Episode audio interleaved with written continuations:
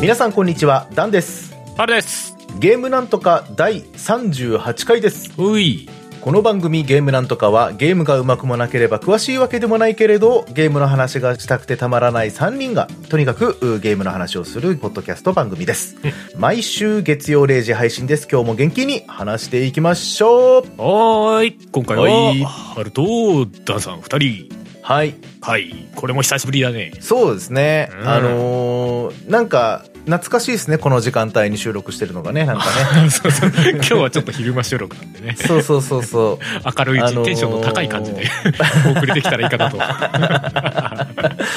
僕らあの2人でやってた時は結構これぐらいの時間が多かったから、あなんそかうですね春さんとの収録って感じがするなっていうそ う別そうにいい悪いはないんだけどもちろんそうそうそうそう まあテンション高くって言ったは言ったけど別に夜だからテンション低いのそんな多うん別分に感じないと思うんですけど普段と変わらないと思いますけどね、うんうんうんまあ前回はねあのはい浩平さんとうんうん今で、は当たり前になったうんあれこれみたいな話をしてましたそうですねうんうんね春さんも途中参入してましたけど、ああ、えー天の声で、天の声で天の声良かったのか悪かったのかいや本当に恥ずかしい わあんなに楽しんでやってたのにブレイブフェイスさんあの武蔵伝武蔵丸っていう言われてそうそう武蔵丸はお関取じゃないっていううんいや本当そうだわって思 ってあんなに可愛らしいのにそうそうツッコミ不在と思っちゃってうんどうしても気になってツッコミ入れちゃったそうそう。いや、もう、いや、ありがとうございます。突っ込んでいただい て。そうじゃなければ、謎ものう、ふわっとしたツッコミが入っちゃってなんかあツイれはッタあーでれ突っ込まれ放題でしたよ、そうじゃなきゃ。いやそうでしょうね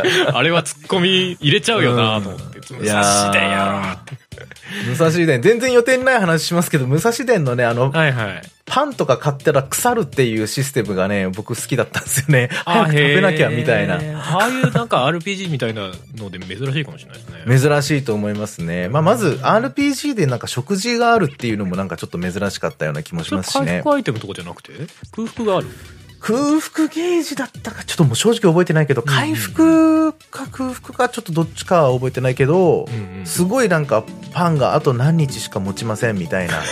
あ日っていう観念があるので一応ねあそうそうそうそうそうそう。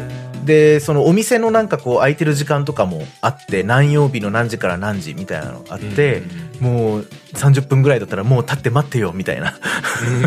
すぐ買ってすぐダンジョン行くぞみたいな。意外と生活感あるそうそう、なんかそういうのがなんかね、僕好きだったんですよ ね。なあれ好きな人結構多いですよねやっぱね、う、うんん結俺の構、知り合いでもいたなうん、好きっていう人は多いと思います。えうんーいやでもなんかその食べ物が腐る観念いいかもねなんかほうらんドラクエの薬草とかもさ草で持ってんのになんかほら腐らないみたいな確かにね。 だからなんか確にね回復薬と薬草が別にある世界観でさ確かに。回復薬はもう生成してあるから腐らんけど薬草の方が安いとかって あったら面白いかもね確かどっにちね。選ぶみたいなね薬草の方は安いんだけど、使用期限ありますそうみたいそうなそうそうね。回復量は同じですみたいな逆に使用期限過ぎて使っちゃうと毒を食らっちゃいますみたいな ね。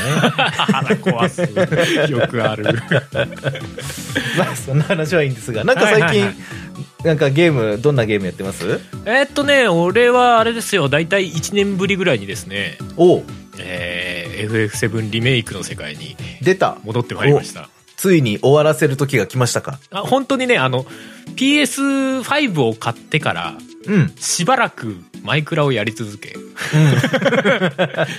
で多分2月入ったぐらいから FF7 リメイクのインターグレードか PS5 に対応してる方ね、あれをやるかっつってやり始めてで多分まあほどなくエルデンが出たりあの例うんうのね、んうん。エルデンホイライゾングランツはいはいはい。連チャンが来てあのしばらくずっとあのお蔵入りになっていた FF7 リメイクをどっかでやらなきゃということで1年ぶりに引っ張り出しました、なるほど。やってますけいどやーなんでしょうね。そこが、うんなんかゲームの不思議なところで、うんうん S- えあの当時 FF7 リメイクなんて、そりゃもう巷ですごい話題で、うんうんいろんな人も実況もしてたし、僕が強く覚えてるのは、うんあのなんかこう、あの、クラウドがマッサージを受けるシーンがすごい話題になってて、ああーはいはいはいで、そのシーンを見ながら、ショコタンが白米食ってる動画を見て笑ってたんですけ ど、なん でやってんのショコタンが飯食えるっつって、ご飯ご飯ご飯っつって、ちょっとみんな待っててって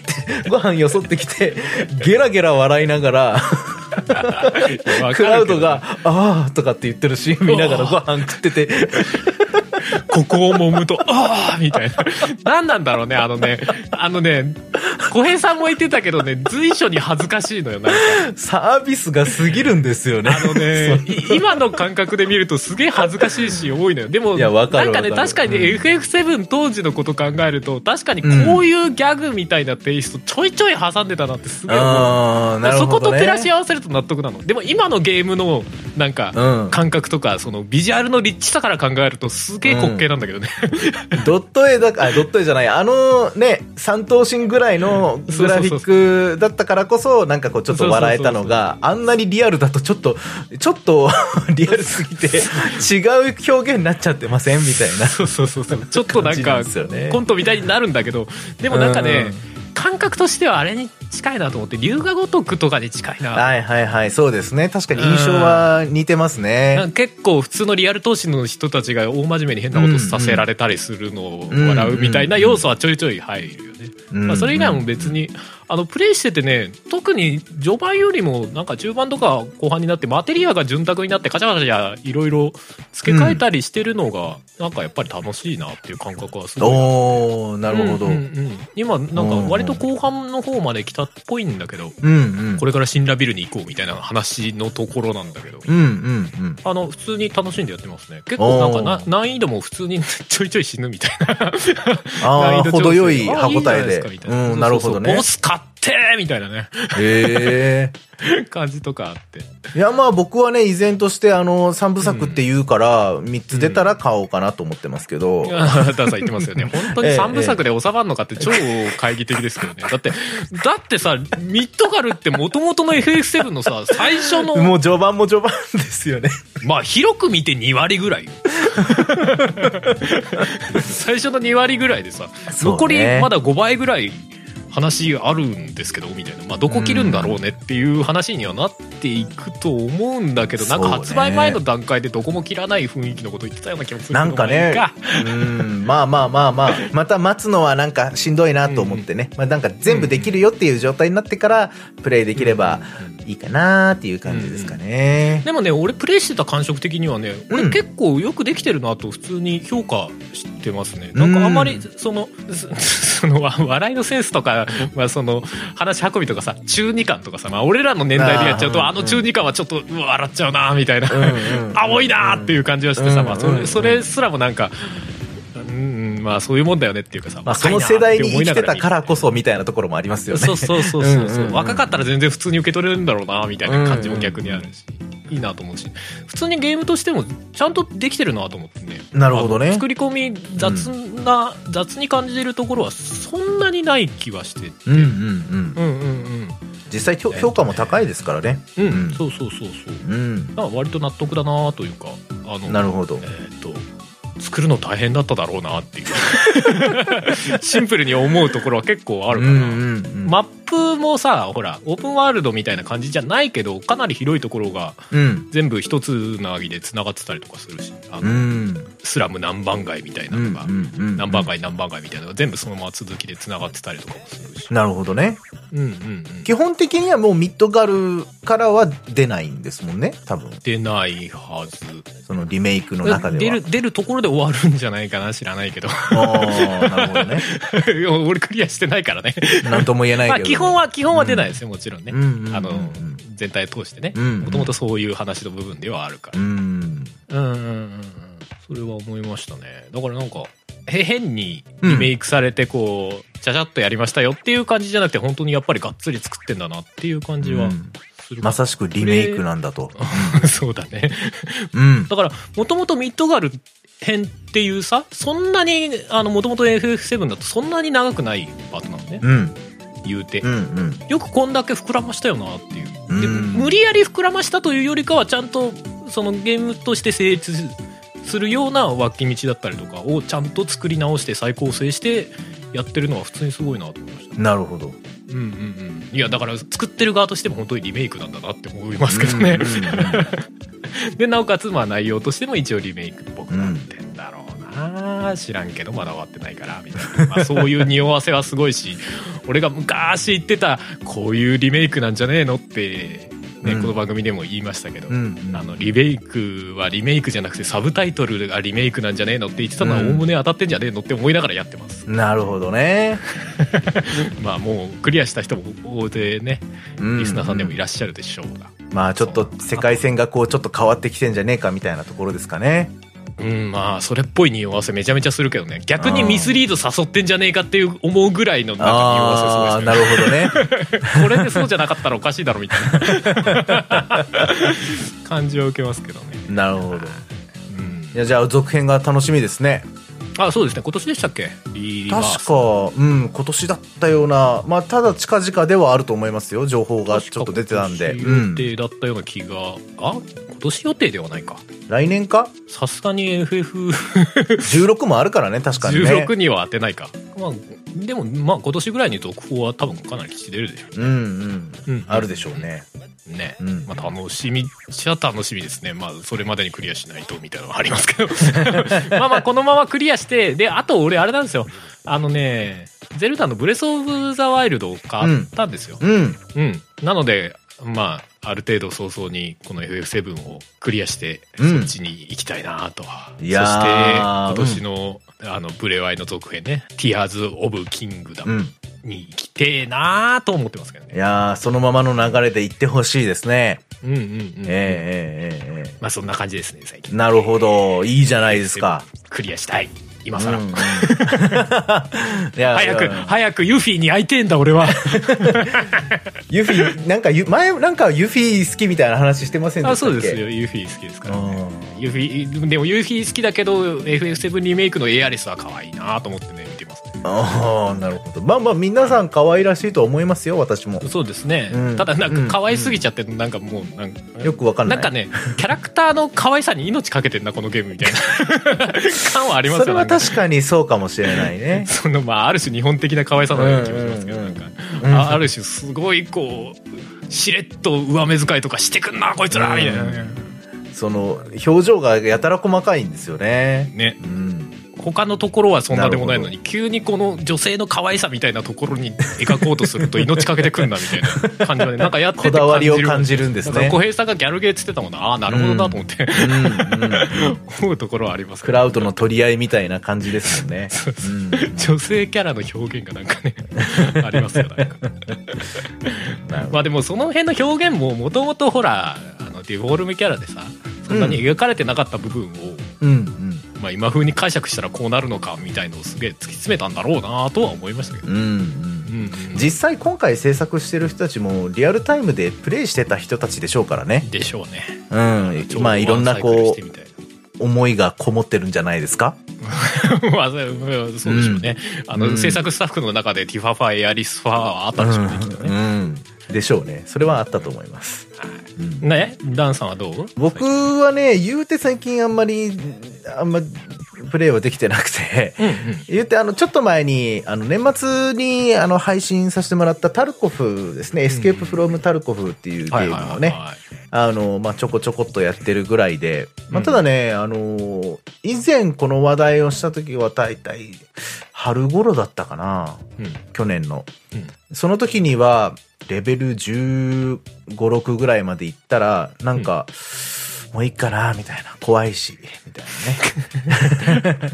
なね。うん、しんどいって思って、はいはいはいちょっとやめちゃったんですけど、うんでも今回やってみたらですね、まあ死ぬのは当然めちゃくちゃ死ぬし、うん怖いのも変わらないんですけど、なんか前よりもプレイできてて、うんで、世間的にも、そのタルコフ界隈的にも、だいぶこう賑わってるんですよね、今。これそう。まあそれこそ実況される方もなんかだいぶ増えてきて、それまですごい有名だったけど全然タルコフに触ってない人たちが新しくタルコフをやり始めるとかうんそのここ数年まあ言うてまだタルコフは製品版がリリースされてないんですけど 数年間ず っと ああベータなんだそっ かそうベータ版なんですけどまだねここ数年ずっとね多分こう頑張って頑張ってこうほらゆっくりとかでこう実況を作って投稿してたと登録者数が1万人いくかいかないかぐらいのチャンネルがググググってこう伸びてきてたりとかして、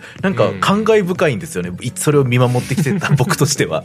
潜在的なプレイヤーなり、まあ、視聴者が気づき始めたって感じなのかなそうですね。だいぶなんか、うん。まあやっぱり有名配信者がやったおかげで、それを見てる人が自分もやり、やろうと思ってやり始めて、うんその解説系の人たちのチャンネルがものすごくこう活性化してきているみたいな印象なんですけど、なんていうか、あの、折れないでほしいですね。まあ、前折れといて、こんなこと言うのもなんなんだけど、あのあのは新規参入の人たちがそうそうそうそうそうそう、頑張ってほ しい。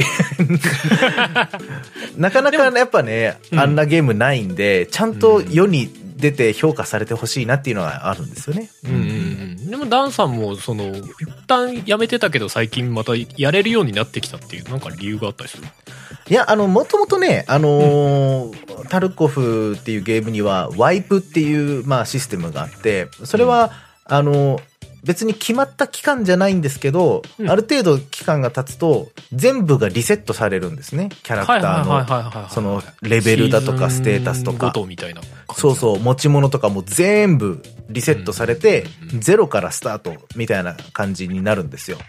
面白いよねなんかずっと積み上げていくのかと思いきや、ストーンってなくなるそうそうそうそう。称まあ号みたいなのだけは引き継がれるみたいな、なんかそんなイメージでいいのかなそうかないや、称号とかも多分、一応ね、なんだったっけな、なんていう、なんとかクラスっていう称号みたいなのもあるんですけど、それもやっぱりワイプごとだったと思うんで、へ多分引き継がれるのは知識ぐらいじゃないですかね。えプレイヤースキルまあそう そりゃそうやないや、でも、 その、まあやっぱそれがないと強い人はただ強いままだし。いやまあそうだよねそうそうずっともちろんあのオンラインゲームによくありがちな、もうなんか新規層絶対入れないみたいなそうそうそうそう。まあこ、とに言っ陥てるしまえば FPS の MMO みたいなもんなんで、あの、タルコフっていうのはね。そう。だから、そのプレイヤー同士っていうのは敵でもあり、やっぱり情報交換をする大事な味方でもありというか。まあ、タルコフっていうゲーム自体がプレイヤーに非常にこう、辛く当たってくるゲームなの で、まあ前も話しましたけどね、ゲーム内であのマップを確認することもまあなかなかできないですし、自分がねだからパンとあスタートゲームスタートって言ったら自分がどこにいるかわからないっていうところからねである程度レベルを上げてこうタスクをこなしていかないとその方位磁石さえも手に入らないので方角もわからないみたいなさまよう感じ なんだ、そうそうそうそうなんかウィキとねにらめっこしながらやるっていうのが序盤になるわけなんですけどつらい辛く当たるねやっぱそれがすでに頭に入ってる人とそうじゃない人とではもう圧倒的にやっぱこう開きがあるわけですねまあ、そうだろうねそうですね。はい。で、あの、他の FPS になくてタルコフって面白いなって思う部分としてはたくさんあるんだけど、うん一番大きいなって思うのは、その、銃そのものに強さはないっていうことなんですよね。うん銃そのものじゃなく性て、能差はあるけどってこと性能差はあります。性能差はありますけど、弾に強さがあるんですね。でも、あーよくよく考えたらそうなんですよ、はい実銃って。そりゃそうですね ね。弾に火薬が詰め込まれてて、うんうん。弾のその火薬の量とか火薬の質とか弾の形とか、はいはいはいで、それを発射できる道具が銃なんですよね。まあそうですね。まあ厳密に言うとバレルの長さとかでも、そうそうそうそうそう。が変わるは変わるでしょうそけど。ベあのースはね。う。速度とか、その精度とかも変わってくるわけなんですよ。だから、もちろん銃も強さの中に含まれるんですけど、うんあの、他のゲームだったら、この銃は、あの、攻撃力、相手にダメージが何本入る、みたいな区分けをしているのに対して、うんタルコフは、この銃はこの弾が撃てるから強い、みたいな世界なんですよね。はいはいはいはそう。だから弾の知識がないと、どうしようもないんですよ ね。い。まあそもそも弾の強さとはっていう話になってきそうだけどな。そう。まあ、だから単現実純にその火薬がうんうん多くてでかけりゃいいでしょっていうわけでもないじゃん。もちろんないんですよ。連射が効かなくなったりとか、こう。そうね。反動がすごかったりとか。そうそうそうそう。うんっていう話になってくるかそら。うリコイルしづらいとかね。うん。でもちっちゃかったら今度当たたっても威力ないしそうそうそうそうで弾があの貫通力がないとう防弾チョッキ貫通できないけど貫通力ありすぎたら体抜けちゃってダメージ入らないっすみたいなことになってそくうるそうそうそう。だうからそれが ね、非常に細かく設定されてまして、たまにはまあ大きく分けて、その、えー貫通力、3つあるんですよね。貫通力、えーアーマーダメージ、肉体ダメージっていう、この3つが大事な部分で、 よくできてるね。はい。他にもステータスたくさんあるんですよ。うんたくさんあるんですけど、主に見られるのはこの3つなんですよね。うんで、やっぱ強いアーマー着てたら、うん。まあ、弾かれちゃうんですよね、当然。うん肉体にダメージが通らないから、あの、アーマー貫通するのが第一なんですよ、タルコフ界では。うんうんうんアーマー貫通力が強い弾が、まあ、強いよねって言われててうん。で、次に、あの、肉体ダメージうん。でそれはあの、アーマーの、その、判定の外にある足とかうんを狙って、だからこう、サブマシンガンとかは、あの、ちっちゃい弾なんで、うんその、アーマー貫通するような力はないけど、うん肉体ダメージが強いんで、足に連打していくみたいな、そういうね、はいはいはいエイムがちゃんとできるとかね、えーうんそういう風にやるためには、こう、精度を上げた銃を使わないとかね、使わないといけないとか、そういうカスタムしようとか、なるんですよね。うんうんうんで、その、関係なく、アーマーダメージが強い銃に、あ、強い弾になったら、もう関係なくばらまいて、うん相手の着ているアーマーの HP を全部削り切った上でそのアーマーの HP が削り切れればアーマーの上から当たったとしても基本的にはもう肉体にダメージが通るんでうん相手の防具全部潰した上で殺してやろうっていうやつ ですねただちょっとだけ本当に0.5秒ぐらい時間はかかりますねそれぐらいね、うんはいはいはいでも刹那なんですよ本当にでで、はいはい全部関係なくヘッドショットが当たれば一発で死んじゃうんですよねうんそう。だから何がいいのかっていうのがね、正解はないんですよね。まあ結局自分がリアルにうんうん。まあリアルと同じようにそうですね。そのうん。どの強みを取ってもうん。もちろんそれに応じた弱みがあってその部そうどでのす部ね分を自分が使うかによって使うものが変わるってことだよね。自分がどんなムーブでそのマップを動くのか、どんな目的でそのマップに行くのか、どんなレンジで、そのどんな距離で戦うのか、うんそこら辺がかなりこう大事になってくる というか。でカジュアル勢からしたらもうため息出るよ うなかそうそう。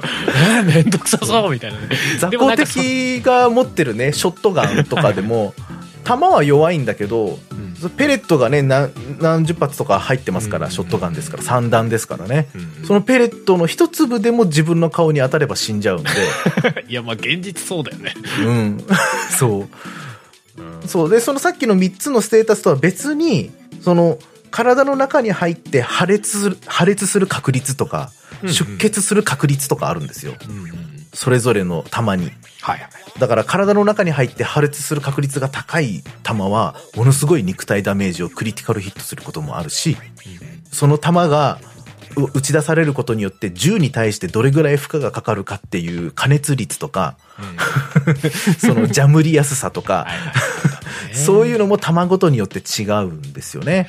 そのうちそれもがねうんうダンさんがさいつぞやあの動画でやってたさなんかウェイ・オブ・ハンターだっけウェイオブザハンター。うんうん。あれみたいにさこうなんか弾がどう自分の体の中に入ってき てどこをどうダメージを与えたかみたいなこうそう、リザルトでそれ見たいですよね。スケルトンのこう、うん映像みたいのがブシューみたいなああいうの見たいですよね。それはめちゃくちゃ見たやいりか。ねないよねなんかねあの、自分が受けた、その、ダメージについては、あんな 3D みたいな感じで見れないけど、ある程度部位ごとに、まあそうだね何発入ってどのダメージでみたいなのは見れるんですよ、うん戦闘終了後に死んじゃった時とかに、はいだけど自分が相手に与えたダメージがどこに当たってどうだったのかっていうのは見れないんでうんそれ見れるようになったらめちゃくちゃ面白いと思いますけど まあねでもそれ見えちゃうっていうのもちょっと戦場としては非現実的だからそれもそれでダメなのか もなか確にねそう考えると納得だ ねそれは確かにそうかもしれない などういうどういうテクノロジーやねんって突っ込まれちゃった、うんああまあ確かにっていうね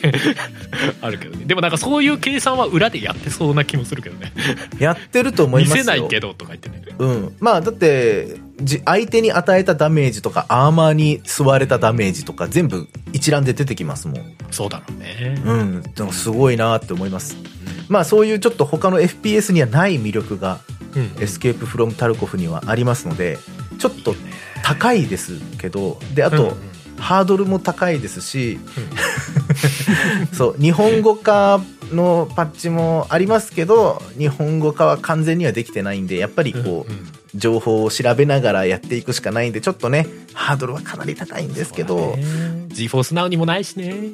そうですね。あのー、そうなんです。Steam とか、そういうね、Xbox ゲームパスとか、うんそういうのには一切なくて、オリジナルの、その、 プラットフォームというか、自分のところでしか販売してないという、この強気な感じうん。で、価格も、いいエディションを書こうと、買おうと思えば、1万数千円はするという、この強気な感じ。はいはいはええ俺たちはいいゲームを提供してんだという、い。いいよね。でもそこの強気なのそはの覇気を感じる。 まあ、個人的には、そうそうそうまあ、ゲーミング PC も手元にはないんで、しばらくはダンさんのタルコフウォッチャーと して。ダンさんを通してのタルコフウォッチャーとして。そうですね。よかな魅力を伝えることができればいいなとは思いますが、いや、でも聞いてて面白いですよ。なんか前プレイした動画上げてたじゃないですか。ってうかはいあのね、生配信やってたじゃないですか。はいはい。あの時にすげえ面白いなと思ったのは、あの、インカムっていうかさ、うん。ヘッヘッドホンっていうか、その周りの音がよく聞こえるようにうんなうる。んうん。ヘッドセットみたいヘなッドセットうんううん。んうんあれを装備すると実際そのゲームの中でんうん周りの細かい音が聞きやすくなるとかさ遠くの音が聞こえるようになるとか、あれすげえ面白いなと思っちゃったよ、いや、もう音がめちゃくちゃ大事なんでね。他のうん FPS でもやっぱりそうですけど、あそこまで音にこだわっているゲームはなかなかないですね。で、ヘッドセットもいろいろ種類があるんでね、うん好みのヘッドセットを見つけるのがまた大変なんですけど、うん。聞こえすぎちゃっても距離が分かんなくなるしそうね。まあ聞こえなかったらまあそれはそれで周りに敵がいても気づかないしっていうそうですね。その辺のせめぎ合いが実際あるっていう、そのゲ自ーム中。分の足音がうるさくて相手の足音が聞こえないとかありますからね あまあ聞こえすぎそるそれはと。全体上がっちゃうからねいやそう普通のゲームだだとあのダイナミックレンジどうしますかみたいな最近ゲームであるけどさ、うんうんあれをそのゲーム要素として取り上げてるそうですねみたいな話だもんねうんあれはでワイプごとに結構ね音の環境が違ったりとかしてうんあ前のワイプでは2階にいるのか3階にいるのか自分よりも上にいるのか下にいるのか分かんなかったけど今回は分かるなとかそれもすげえテクノロジーだな あるんですけどね普お音の環境変えてきたなみたいな。左右はわかるけど、上下って相当難しい表現だと思ううんんうだよね、ん、そもそも耳が右と左にしかないんだからさ、そうそうそうそう なんとなく上かなみたいな なんかそこら辺がね、そう、細かいんですよね。すうごいねん。いやーぜひぜひ、もしね、あの、時間とお金とうん、パソコンのスペックに余裕がある方 は、ぜひ、あの、やってみですてねもらえるといいかなと。まあ僕の配信だけじゃなくてもね、あの、いろんな人が今、こぞって配信されてますので、ちょっとどんなのかなっていうのを見てみるだけでも、うんうんいいかなと。僕はぜひね、この Escape from Tarkov というゲームがもっとこう世に羽ばたいてほしいというか、まあニッチなね、あのニーズに応えるゲームではあるんですけど、うんやってることのなんかこう凄まじさみたいなのはうんあるんで、なんか こう本気度を見てほしいみたいな。いやでも本気すぎて絶対ミリタリーに興味がある人じゃないときついてそうか。は思うけどねうん、そうか。いや逆にそこを きっかけにしてミリタリーに興味も食っていくっていう線も全然あうんる僕はだから逆にそういうタイプですね。そうもそうそうともとそんなにミリタリー興味なかったけど、そうそうだから潜在的にそういうのを持ってる人がやれるといいんだろうなってうんなんかねうん。そうですね気がしまうすけどねんまあ、もちろん男性の方がプレイ人口としては多いように感じますが、うん女性も結構やってる人見ますんいいんじゃないでで、すか男女か関わらずんやっていただくと。ただ、あの、本当にすぐ死にます から、責任は心折れないように責任は持ちません よってねあそうね、何が原因で死んだのか全くわから ない。もう本当、遠くからパスンってっていきなり、ドゥーンって言あっての終わキルる。カメラみたいなのゲームですもないんかだらねやっぱねないです、ないです。知る分からんものは分からんとそうそうそうそう。全くわからないです。一応名前的には誰がから殺されましたぐらいは分かるのかねあるある、ありまあまあそす。れはああるりますけれども、どうや、まあだどこからどうやって撃たれたのかは分かりませんっていうそうそうそう。あまりにもちょっと瞬間的に殺されるんで、こいつチーターの報告してやろうかって思うけ ど、とどまってますね。いや、俺が下手くそなだけだったみたいな。まあるんだろうな多少な 俺が多分、あの、 遮蔽物に身を隠さずに、なんかのんびり歩いてたからそうなんだって、 こう言い聞かせるようにしてますけど。まあ、ある意味リアルだけどねスナイパーってそういう仕事だもんねみたいなそうそうそうそう。うーんいいじゃまなあまいですかあ、そんなところで、ねちょっとな オープニング長く話しちゃいましたけど。そうですねそうですね収録前に例によってあのそんなに話すことあっかな的な雰囲気だと30分ぐらい話すっていうね 二人でね、ええよくやはるいよくやる、さてさて今回本編ははいえーゴールデンジョイスティックアワードの話をしたいなそうーですね感じでございまあます。本当は昨年末ぐらいに話できればみたいな思ってましたけど、すまねあいろいろね、立て込んでましたし、うんうん、やることもたくさんあったんで、うんっていうことで、まあ年明けてからっていうことで、そうですね。まあ、あー僕らはね、比較的ゲームアワードの、あのーうんうんゴティをなんかこうね、取り上げたりとかしがちですけど、実はそれよりももっと歴史のある、ゴールデンジョイスティックアワードっていうのが、まああるので、それをちょっと歴史を見てみましょうかっていうそうですねお話でございますねね。そうです。まあ、そのはい話をしていけたらなと思いますんで、じゃあ本編の方行きたいと思います。はい。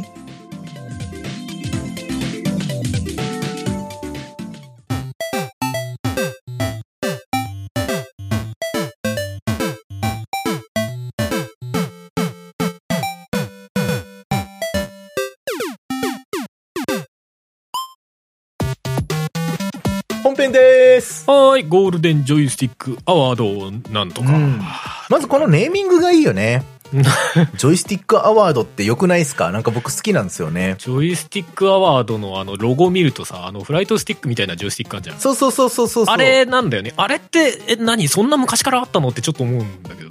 どうなんでしょうね。だからその、アーケード的なものを意識しているのか。まあそもそもコントローラーみたいな全般をジョイスティックって言ってたのかもしれんけど。確かにねよくわからんけど。まあでもう、んうん。これだって始まったのがさ、えーっと、えー初回が1000は1983年、40年前っていうふうに書いてありますね。そうだよね83年でしょだから83年っていうと、もしかしたらコントローラーの形もまだあんまり定まってなかった時期なそんうじでゃすないね。かあなっのていうー、ソフトごとにコントローラーとかあったぐらいのレベルとかじゃないかうな。んうんでしなかんもかこそうのいう、うんうん。ゴールデンジョイスティックアワードはもともとはコンピューターゲームをね、まあ、当時まだそコうンですねシューマーのゲームっていう概念がなかったあんまほりとんどななかかっったたからね。うんうんうんだから、まあ仕方ないっちゃ仕方ないんだけど、まあそういう意味うんうで、んそのゲームをやるためのコントローラーみたいな意味で、ジョイスティックっうんうん。ていう名前だったまあのそかなっての気がしまパすソコンの周辺機器の一つとしてうんうんジョイスティックがあったっていうことですね。そうでしょうね。うんうんうんうんうん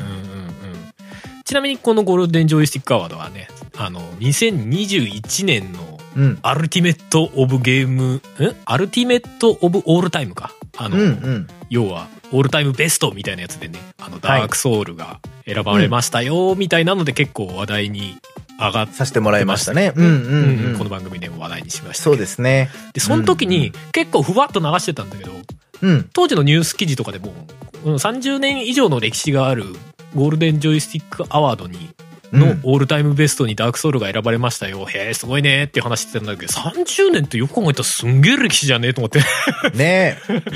とんでもなく長くねえと思って。うんで、まあ、ゲーム全体の歴史が50年って言うんだったら、今これそうそうそね、言ってしまえばもうちょうど40年ですからね、1983うんう年。んうんだからまあゲームというものがこの世に生まれてから10年後ぐらいからアワードをやってるわけですよ。うんうんうんそれはすごいですよね。そうそう。だからまあ、その受賞歴っていうか、そういうものを紐解いてったら結構面白い、なんだろう、歴史書じゃないけど、そういうことになってんじゃねえかなと思って、ちょっとそれを、まあ、深掘ってみるっていうのは面白いんじゃないかなっていうのが今回でしたね。そうですね。うんうんうん。はい。なんかこう、そのゴールデンジョイスティックアワードという名前を冠したものは確かに40年前からあるんですけど、おそらく、そのいろんなこう、アワードの形態だったりだとか、ん運営してるところとかが、多分、紆余曲折あったんだろうなと思わせるようなうんうん。感じで、必ずしも毎年やってたというわけでもないような、そうですね。結構飛び飛びではあるみたいですね。うんでまあ、ほぼほぼ。ぼもう、ここ20年ぐらいは毎年のようにねやってるんですけど、うんうんうん。特に最初の頃はねこういろいろとこう紆余曲折してる感じはありますがじゃあ一番最初からこうざっくり見ていきますかそれとも、とりあえず最新だけでも触れておきますか ちなみに去年のはですね、うんうんえっ、と、去年は、えーこの、ゴールデンジョイスティックアワードの、アルティメットゲームオブザイヤー、まあ、要はゲームオブザイヤーですね、はいは、エルデンリング。まあまあまあもう不動の不動のエルデンリングです、ね、やっぱりそこはそうなんですねっていうね。ええまあエルデンリングについてはね、うんとりあえずもう今語ることは特にない すでにもう語り尽くしてるので、うん今はまあとりあえずいいかなとうんうんやいや、じゃあ逆にこう遡っていきますか。もうこっからガーッと。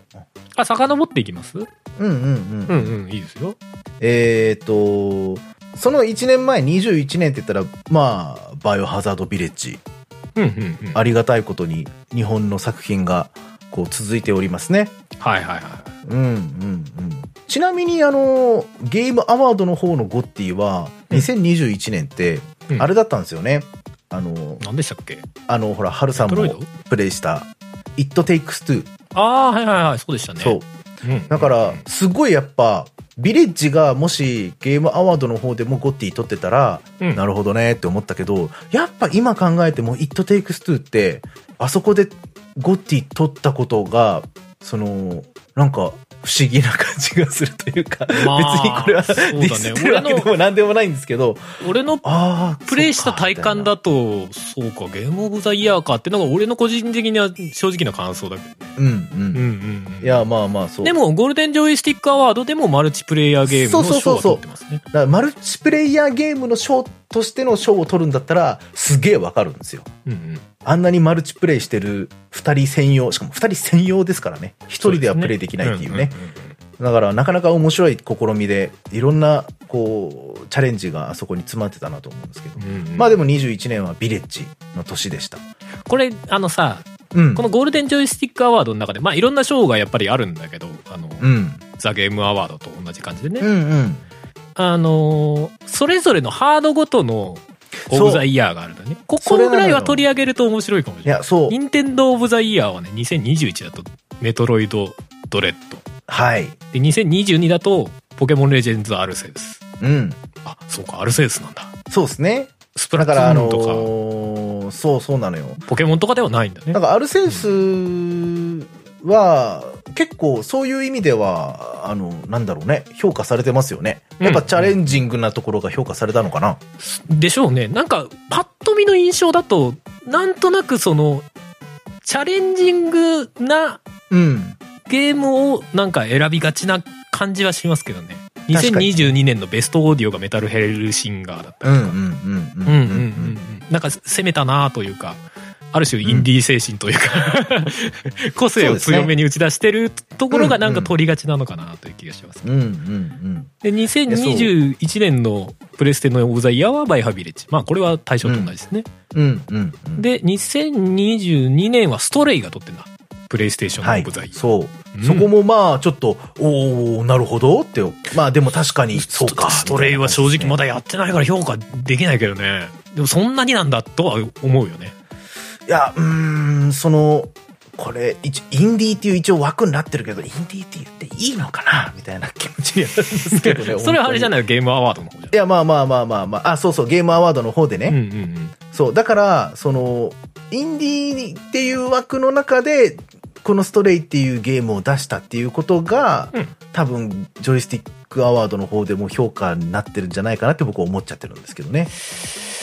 そうね。まあでもそれを、それ、それがどうかは別として、まあでもやっぱりその、うん。作品としては今まであんまりなかったようなスタイルのゲームを選びがちなのかなって考えると、まあ、確かにそれはそプうだと思いレまイスす、ね。テーションオブザイヤーで。ストレイっていうのもまあなるほどなうんという気はするけどな、うん、うんうん、。うん本当今、あの、ハルさんおっしゃっていただいた通り、この各部門が面白いんですよね。うんうんうんその、まあ、あの、ゲームアワードにもあるようなベスト、うんオーディオとかストーリーテリングとかね、うんいろいろありますけど、やっぱその各メーカーごとの、その、ね、なんていうんですか、まあ、ハードごとって言えばいいのか、ゲームオブザイヤーがあったりだとか、で、これが、えっ、とですね、これ、まあ、遡っていきましょうって僕が言っときながら、だいぶ前に戻っちゃうのは大変申し訳ないんですけ ど、はいはいえっ、とですね、そんな賞あんのみたいなうんのが、ベスト YouTube ゲーマーとかが2012年にへいたりとかーうんうんうんでもなんかそのうんプレイヤーをまあそのうんノミネートするみたいなの、確かなんかゲームアワードでもあったような気がしますねさっぱりわからなかったけどわかんない。確かに。いや、もう、プレイヤーというもかうね、わかんない配けど信者みそうあとね、うんうん徹夜ゲームショーって、何それそんなんあった 2007年にギアーズ・オブ・オーが撮ってるんですけど、徹夜でやっちゃうでしょうみたいな話なんですよね。本当だこれ だろ、その、あの、僕らの、その、なんか観点と一緒じゃないですか、言ってしまえば。んなんか独自に、 独自にショー作って、やりましでょもうみ徹たいな。夜ゲームショーとアルティメット・オブ・ザ・イヤーが同じだからまあ大体そこ同じなんじゃねえのって気もするけどそうなハマるゲーム徹夜でやっちゃうよねっていう話なのいや、そうそうそう。で、あの、えっ、と、2005年では、縁の下の力持ちオブのオブザイヤーとかね。はいはいはあいと、おもろいなと思ったのは、ショーの名前がちょっと狂ってんね。 そうそう、悪役オブ2005、ヒーローオブ2005ってのがあるんですよ。はいはいはいは両方ともあのグラセフが撮ってるんですけど、い。そうそうですね。別のキャラクタ ーがね。そう、だから、キャラそのものを評価するっていうショーって面白いなって、なんで今これないんだろう、なくなっちゃったんだろうと思うけど、まあ、悪役そうでいう評価するみ意味でたいなのもは、あれなんでしょうね。多分、いろんなショーを実験的にやって、やりがちなのかもしれないですうね。んさっきの、オールタイムベストもそういう流れの一つのかもし確れなかい。に。ね、確かに。企画的なねうんうんうんショーがあ、うんうん毎年あったりするのかもしそこでれないベストハードでね、PC って言われたらズコーってなっちゃう感じとかね、なんかうんうんう、んそれがジョイスティックアワードらしさみたいな感じなのかもしれないですけ ど、なんかそういうね、まあ僕はまあ、キャラでのショーっていうのをなんか復活させてほしいなって思いますけど、まあちょっと話がそれましたうんうんが、うんまあそういう特色のあるしうーアワードっていうのが、えーゴールデンジョイスティックアワードはいはいで。すね。うんはい。じゃあ、戻って、えっ、と、2020年は、我らがラストオブアス2。おーはいはい、大丈夫ね。はい。ゲームパートオブザイヤー2でございます。うんうんうん。はいまあ、それは俺ら的には納得なんじゃないですか。納得ですね。うんうんうんこれでもだって、その年は、他にも、えっ、と、ベストビジュアルデザインも、ラスト、んうんオブアス、パート2。ストーリーテリングもそう。うんベストオーディオもそう。うんいうことで、えーあ、あと、まあ、プレイステーションゲームオブザイヤーもそう。そうやね。うんということで、まあ、この年は結構ラスアスの年だったんじゃないかなと思いますけど、2020年なんかこう、ありますこの年の任天堂は集まれ動物の森がオブザイヤ出ー。た Xbox はオリですね。オリザ・ウィオル。オブザウィーブスオリか。うんうん。ああの、ーまあ一応広い意味で言えば、メトロイドバニアなのかなあれは。うーんん、ですかね。ううんん PC ゲームオブザイヤーはデスストランディング PC ゲームオブザイヤーなんだ。え、っていうか、でもこの2020年中に出てましたっけそんな、もう3いや年前そそんなもんよ。マジでそんな経ってる はい。えはい本当そっか。あ、そそっか、2020年のビスベストインディーゲームがハデスだもんな。うんうん。言うて最近よ。わあ。感覚的には。そんなか。ちなみに2020年のボス、うんうんモストウォンテッドがゴトボーラグナロクが入ってますね。あー、2年後に出ますよ、皆さ ん。しかも、かっこ歌唱って書いてますね、ラグラロクまあが。そうでしょうね。 第一報が出て盛り上がって入れちゃったんでしょううん、うね。ん、うん。来たぜーっつって。あー、なるほどね。まあコロナ禍にはもう入ってる時期ですかね。そっか。 2022。年の、20年の初めでしたっけ大体、うん、そうですね。2月、1月ぐらいになんかそういう話題が出てきて、2月ぐらいにでしたね日本に、うんうんうん やっていらっしゃった。 なぜ敬語あー当時はまだあのホテルの支配人だったんで、あーはいえどうなる恐のろしいどうなるのってすご い、すごそうだい、よもねうすごいキャンセルの嵐、そっ から。イベントはともういろんなイベントがキャンセルになる わ。それによってお客さんは来ないわ、みたいな。ゲームオブザイヤーを紐解いていっ たら、ダンさんのトラウマが。あああ、ーみたいな。ああ、僕の報奨金が、みたいな。じゃあさらそれはにどうでも戻いいっんて、ですけ2019ど。はい年行ってみましょうか。 19年、はい。は、オブザイヤーは、バイハザードリツおー、すごい。おおすごい、カバプイハコザンード強いです。ね。ううんうんん。うん。すごいな。ベストストーリーテリング、デイズゴン。おああ、デイズゴーンね。今良かったですよ。お。まベあス、トビジュアルデザイン、デビルメイクライ5。ああ、なるほど、そのタイミングかう。んうんうん。ああ、で、インディーゲームでここでアウターワイルズが出てくるんですね。はいはいはいはい。アウなるトほどワライズ選ばれてたんですね。いいっすね。うーん、なるほどなるほどベスト VR ゲームビートセイバーこの頃かああめっちゃ流行りましたよねうんねまあいまだにこうずっと愛されてる感じですけど、うん、こう考えるともう結構長いですねあのゲームもねそうですね3年ぐらいはどんどん楽曲追加してってるんでしょうねいいですねうん任天堂はスマブラスペスシャマルブラスペシャルかそうか逆に言うとスマブラスペシャルはこうう、んゲームオブザイヤーを取らなかったもんねいやとってもおかしくないタイトルですけど、うんうんうんどうなんだろうなまあ、スマブラスペシャルとかはその初期段階とキャラクター追加されていくみたいなところをうもうんもうちょっと別だったりするのかなとかもいやでもそのマルチでやるものってなかなか取りづらい印象はありますかね、あもしかしたらねそうだよね万人受けするかって言われると、まあまあ言うて格ゲーみたいな位置づけもあるそうですねしね基本的にはだって今振り返ったところほぼほぼソロゲーですもんね、確かにねねうんアルティメットうんオブザイヤーゲームオブザイヤーはね確かに確かにうんまあその辺は結構やっぱりうんアワードの思考が出るでしょうね思考がねそうですねう、んうん、うんうん XBOX のオブザザイヤーは Gears5PC ゲームはワールド・オブ・ウォークラフト・クラシックうーんなるほうどんあコントロールとかもここら辺になるんですね、はいはいありましたねコントロールねはいはいはいコントロールもクリスティックス・チョイス・アワードっていううんまあちょっとよくわからないですねあれかメタクリティクス的なやつそういうこ要とはか評価サイトが選んだアワードってことなのかななるほどねわかんないけどあコントロールがまあその業界人的には評価が高かったってことなんですねね。で、うえんー2018はのいオブザイヤーはフォートナイト。ほうここで爆発してた時代ですかね。さっきの僕の持論が打ち打ち砕かれるわけですね うんうんうんオンライン対戦っていうのはあんまり選ばれないのかなとかって言ってたらうんうんあでもそうか「レッド・デッド・リデンプション2」が出てる年で「フォートナイト」が勝ってるんだそう考えたらすごいな、フォートナイトいや、でも確かに、一時はすごい、本当に爆発してたなっていう時代はあっためちゃくちゃすごかったうん確か、からにやっぱその時なんだなっていう時代感じますね、これね。キッズたちがみんなやってたみたいなイメージはありますねねえってことは、これの前か前、1年か2年前ぐらいになると PUBG とか入ってくるのかなと PUBG がか入ってくるのかな思ったりするじ感じありますけどね。あーあでもここでの同じ年でモバイルゲームオブザイヤーが PUBG モバイルですねうんうんうんうん。ああなるほどねあワールド・オブ・タンクスとかも入ってますね。おゲーミンおグなお世話になっております。ってますあとは、あー任天堂ゲーム・オブ・ザ・イヤーがオクトバス・トラベラー。おーなるほどオブ・ザ・イヤー取ってるんですね。プレイステーションがゴッド・オブ・ウォーのリブート。はいはいはい Xbox がフォルザ・ホライゾン4。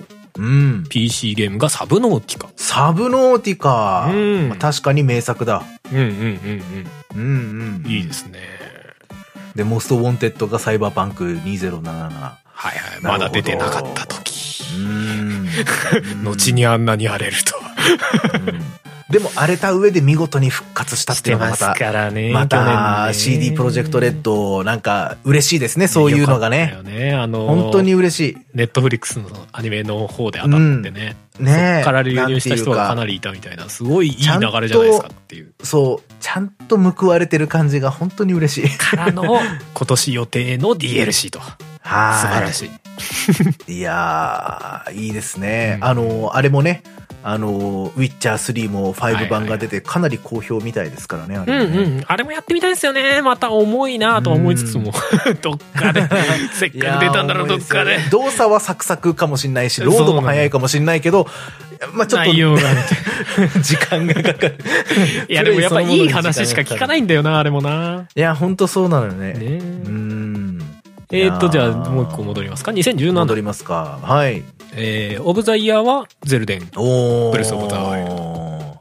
れここはやっぱりじゃあ今年あ昨年のエルデンリングと同じで、うんあれなんですねゲームアワードと同じくっていう感じなんですねですかね。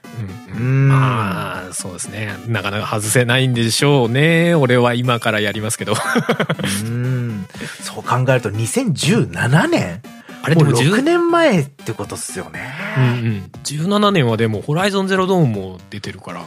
そうか、暑いっすホねライゾンは本プ当にレイステーションオブザイヤーはゼロドーン。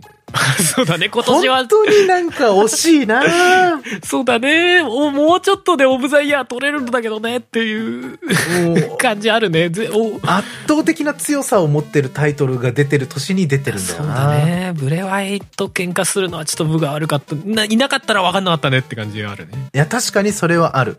Xbox のゲームオブザイヤーはカップヘッド。うん。最初は Xbox オンリーでしたもんね、あれね。確かに確かにそうだった。で、PC ゲームオブザイヤーは来ました、PUBG。ああ、本当だ。いやうんうんうんーいいですね。ここら辺もなんかいろいろ。か確かにここ、このラインナップだったら、うん。そのゼルダがなければ、うんホライゾンが取ってるっていう感じあ可り能ます。性は高いですね。ホライゾンはそういう意味では本当優しくしてあげたい子なんですけどね。いや、ほんとそうですよね。めちゃくちゃ名作なんだけどなうん。うんうん。なんかい、うんなんかその年にすげえパワーのある別タイトルが出てなんかかわいそうな結果にっていう。決してね、なんていうの開発が遅れて発売延期になりましたとかそういうことじゃないから。そうだね。そういうのも特にないし、内容も割ときっちり仕上げられてると思うんだけどね。そうでもなぜかこ本当にう、なんか一歩足りないみたいな感じになっちゃってるのかわいそうね。かわいそうだな。 かわいそうって言い方もおかしいんだ けど。好まあ確かにね。き よ。まあ、きよいや本当本当みんなもっとプレイしてあげてって 思う。本当に。まあ、近々ね、続編であるフォービドゥンウエストも、ちょっとうんネタバレ含めて僕はいはらいお話できないかなって思ってたりもしますね。うえんえうんうんうんええええ思ってますよ。まあそれこそはい DLC に向けてぐらいのタイミングとかになるかなわかんないですけどうんね。うんうん。適当なタイミングでやれたらなと思ってますね。うん。はい。じゃあもう一年じゃあ頑張って、はい。みますサクサクい2016かな年。いと。そう。 まだ結構あ2016るんで。年は来ました。ダークソウル3。いはいはいはい。あと、アクソール3も撮ってんだね、オブザイヤや、ー。なんかね、2016年、そう考えると、ホライゾンのさ前年がダークソウルなんだなって考えると、うん意外ともっと前だと思っちゃってたんですよね。いや、わ僕かのる中わでか。る。わかるわかる。ダークソウル3って結構前じゃねって思って、思っちゃうけど、その間そうでにだって赤狼とかさ、入ってた。そうそうそうそうそうそう。そうですよ。で、同じ年にタイタンフォール2もありますから、あってなると、うんはって、なんか、あ、そっか、それ同じぐらいなんだって思っちゃいますね。あなるほどね。確かにね。いや、でもダークソウル3が2006年あ、2016年。 2016年。うん。で6年かエルデンが出るまでねそう。その間もちろん赤狼も。赤狼もあってだもんねああってそう考えると、よく作ったよねエルデンをねいやー まあすごい多分と赤思う狼のバックではずっとエルデンが動いてたんだろうけどいや、まあでしょうけどね、ももちろんね。いやー本当にすごいと思ううん。だって、その、えエルデンリングを出した次の年にうん、 出そうって言うんですよ。あーあーえあのアーマードコアねそう、6をう。んうんうんうん確かにそれすごすぎません よくよく考えたら。だからなんか今その年出るって一応本人は言ってるんです よ。もうフロムソフトウェアに人格を僕与えちゃいましたけ ど、プロ今モ。ソフトは言ってるんですよって、そう。うん来年出しますってうん、去年、昨年末に言ってるわけですから。うんうんうん、やば。そうだよねやばすぎる。だからまあ途中から確実にラインは太くなってるよね。ダークソウルいやまあまあ間違いないですね2 3ぐらいなのかな。から確実にがっつり太くなってるような感じはするよね。うん。うん。ま間違いないですねあ。でもそう考えるとそうか、ダークソウルとホライゾンは大体似たような開発期間かかってんじゃねえかな。ダあダークソウルじゃねえや。エルデンとホライゾン。ああ、うんうんううんん。そうですね前。作から大体同じぐらいの時間かかってるかな、みたいな。まあ一応、ソウル系統するのであればってことですね。まあまあそそのうエでルデすね。ンリングはそうね。ですね。う。うんん同じライン上かどうかは別として。うんうんうんうん。なるほどね。うんうんうんう。ーんここではなんか特別厚労省で青沼さんが、そうですね。うん、選ばれてますけど特。別厚労省的なところで2018に宮崎さんが入ってます、そう、。入ってましたね。ライフタイムアチーブメントアワード。うーん、まあ、ニュアンスはわからないけま。どあ。ちょっとうん、まあまあまあ、何言ってるのかよくわかんないけど、 でも、本当なんか宮崎さんのこと好きやなって思います。なんかフロムソあフーでトウもェアのこそうとか好もしれないねきなんやなって感じがしますうね。ん結構そのなんだろう古くからゲームをやってる人たちが好きになるゲームみたいなそううん、いううんこうとんうなのかな、んそうです万ね。人に受けるとかいうよりも俺たちはこれが好きなんだみたいのを選んでるみうたんいうんな感じとかを受けますけどう、ん。でもまあ納得してると思いますよ。いろ、世界中のゲーマーたちは。うんうんうんうんうん、うん、それで納得してると思います。 2015、うんはい。アルティメットゲームオブザイヤーウィッチャー3出たーうんちょワイルドちょうどさっハきント話したやつですね、えこの年の特別功労賞は岩田さん、岩田さんなんですねこれ2015年亡くなられたなら、うん年、多で分すね、そうなんじゃないかな。でしたよね確かうーん、なるほうんうどん。あ、ここで、あ、ここのプレイステーションゲームオブザイヤーはブラボなんだ。おおそう考えるとやっぱフロム強っすごいっすね。ってことはこの年にブラッドボーン出てる のそうっすね。いやでも確かベにストオリジナルゲームなんかそのぐらいの時期ってなんかダーソウルシリーズボコボコ出てたよなっていう記憶は確かにあるわ期。あーもうこの時点でだいぶラインは太かったっていうことか。ちょっと持たれたもんね いや、持た れる持たれ俺る。ダークソウルまでやってたけどその先しばらくやってなかったからだって こ持たれのるよ頃持たれてたんだろうなみたいなうんブラッドボーン出て、ダークソウル3出てってなったら、それは持たれるよ。でも全部全部それぞれ評価高いのが恐ろしいよね本当にねうん、確かにうね。んなるほそうど。いう話で任す天堂は、あーススプラトゥー。ンお一作目、は一作目ですね。一作目がここまで評価されるのってやっぱすごいですね。まあ一作目だから逆に評価されてるのもあるでしょうけどねああ、でも確かにね、確かに。システム的に新しいみたいなね、うん。やっぱ結構衝撃的でしたもんね。あんまりそこまですっごい大ヒットしたわけじゃないけど、うんやっぱあの、ハードもハードっていうのもあって、うんうんなんかいい、なんだ、あー3みたいにうん何百万本みたいな感じじゃなかったけど、うんやっぱ話題にはなってましたよね。うんうんうん、うん。うんうんあ、で、PC がグラセフ5なんだ。この辺の住み分けよくわからんですけどなるねうん。他でも入ってそうなとか思うけどうん、ああ、でもそっか。うん、そうね。 XBOX ゲームオブザイヤー「檻と暗闇の森」「檻強い」うんこれが1作目の方ですね、さっきの「檻の、はいうんななんとか」って方が多分2作目かなうーうん。んうんなるほど。うんうんじゃあ、一個前戻りましょうか戻。りましょうか2014年、うんゲームオブザイヤ ー。ダークソウル2。いやだからやっぱも相当なスパンで出してたよそねう。え、そう。だって、そう ね、毎年のようにな、なんか、なんか出てる。フロムは毎年のように何か載ってる。そうだねまあ、まあ、2015はなかっただろうけどねいやいやいや、だから、いや、違う違う違う。あの、2015年はブラボーですよ。ああそうかそうかそうかそうかそうかはい。あそうだえじゃいやあー20141516ってダークソウル2ブラッドボーンダークソウル3って入ってるの恐ろしいめちゃくちゃすげえ。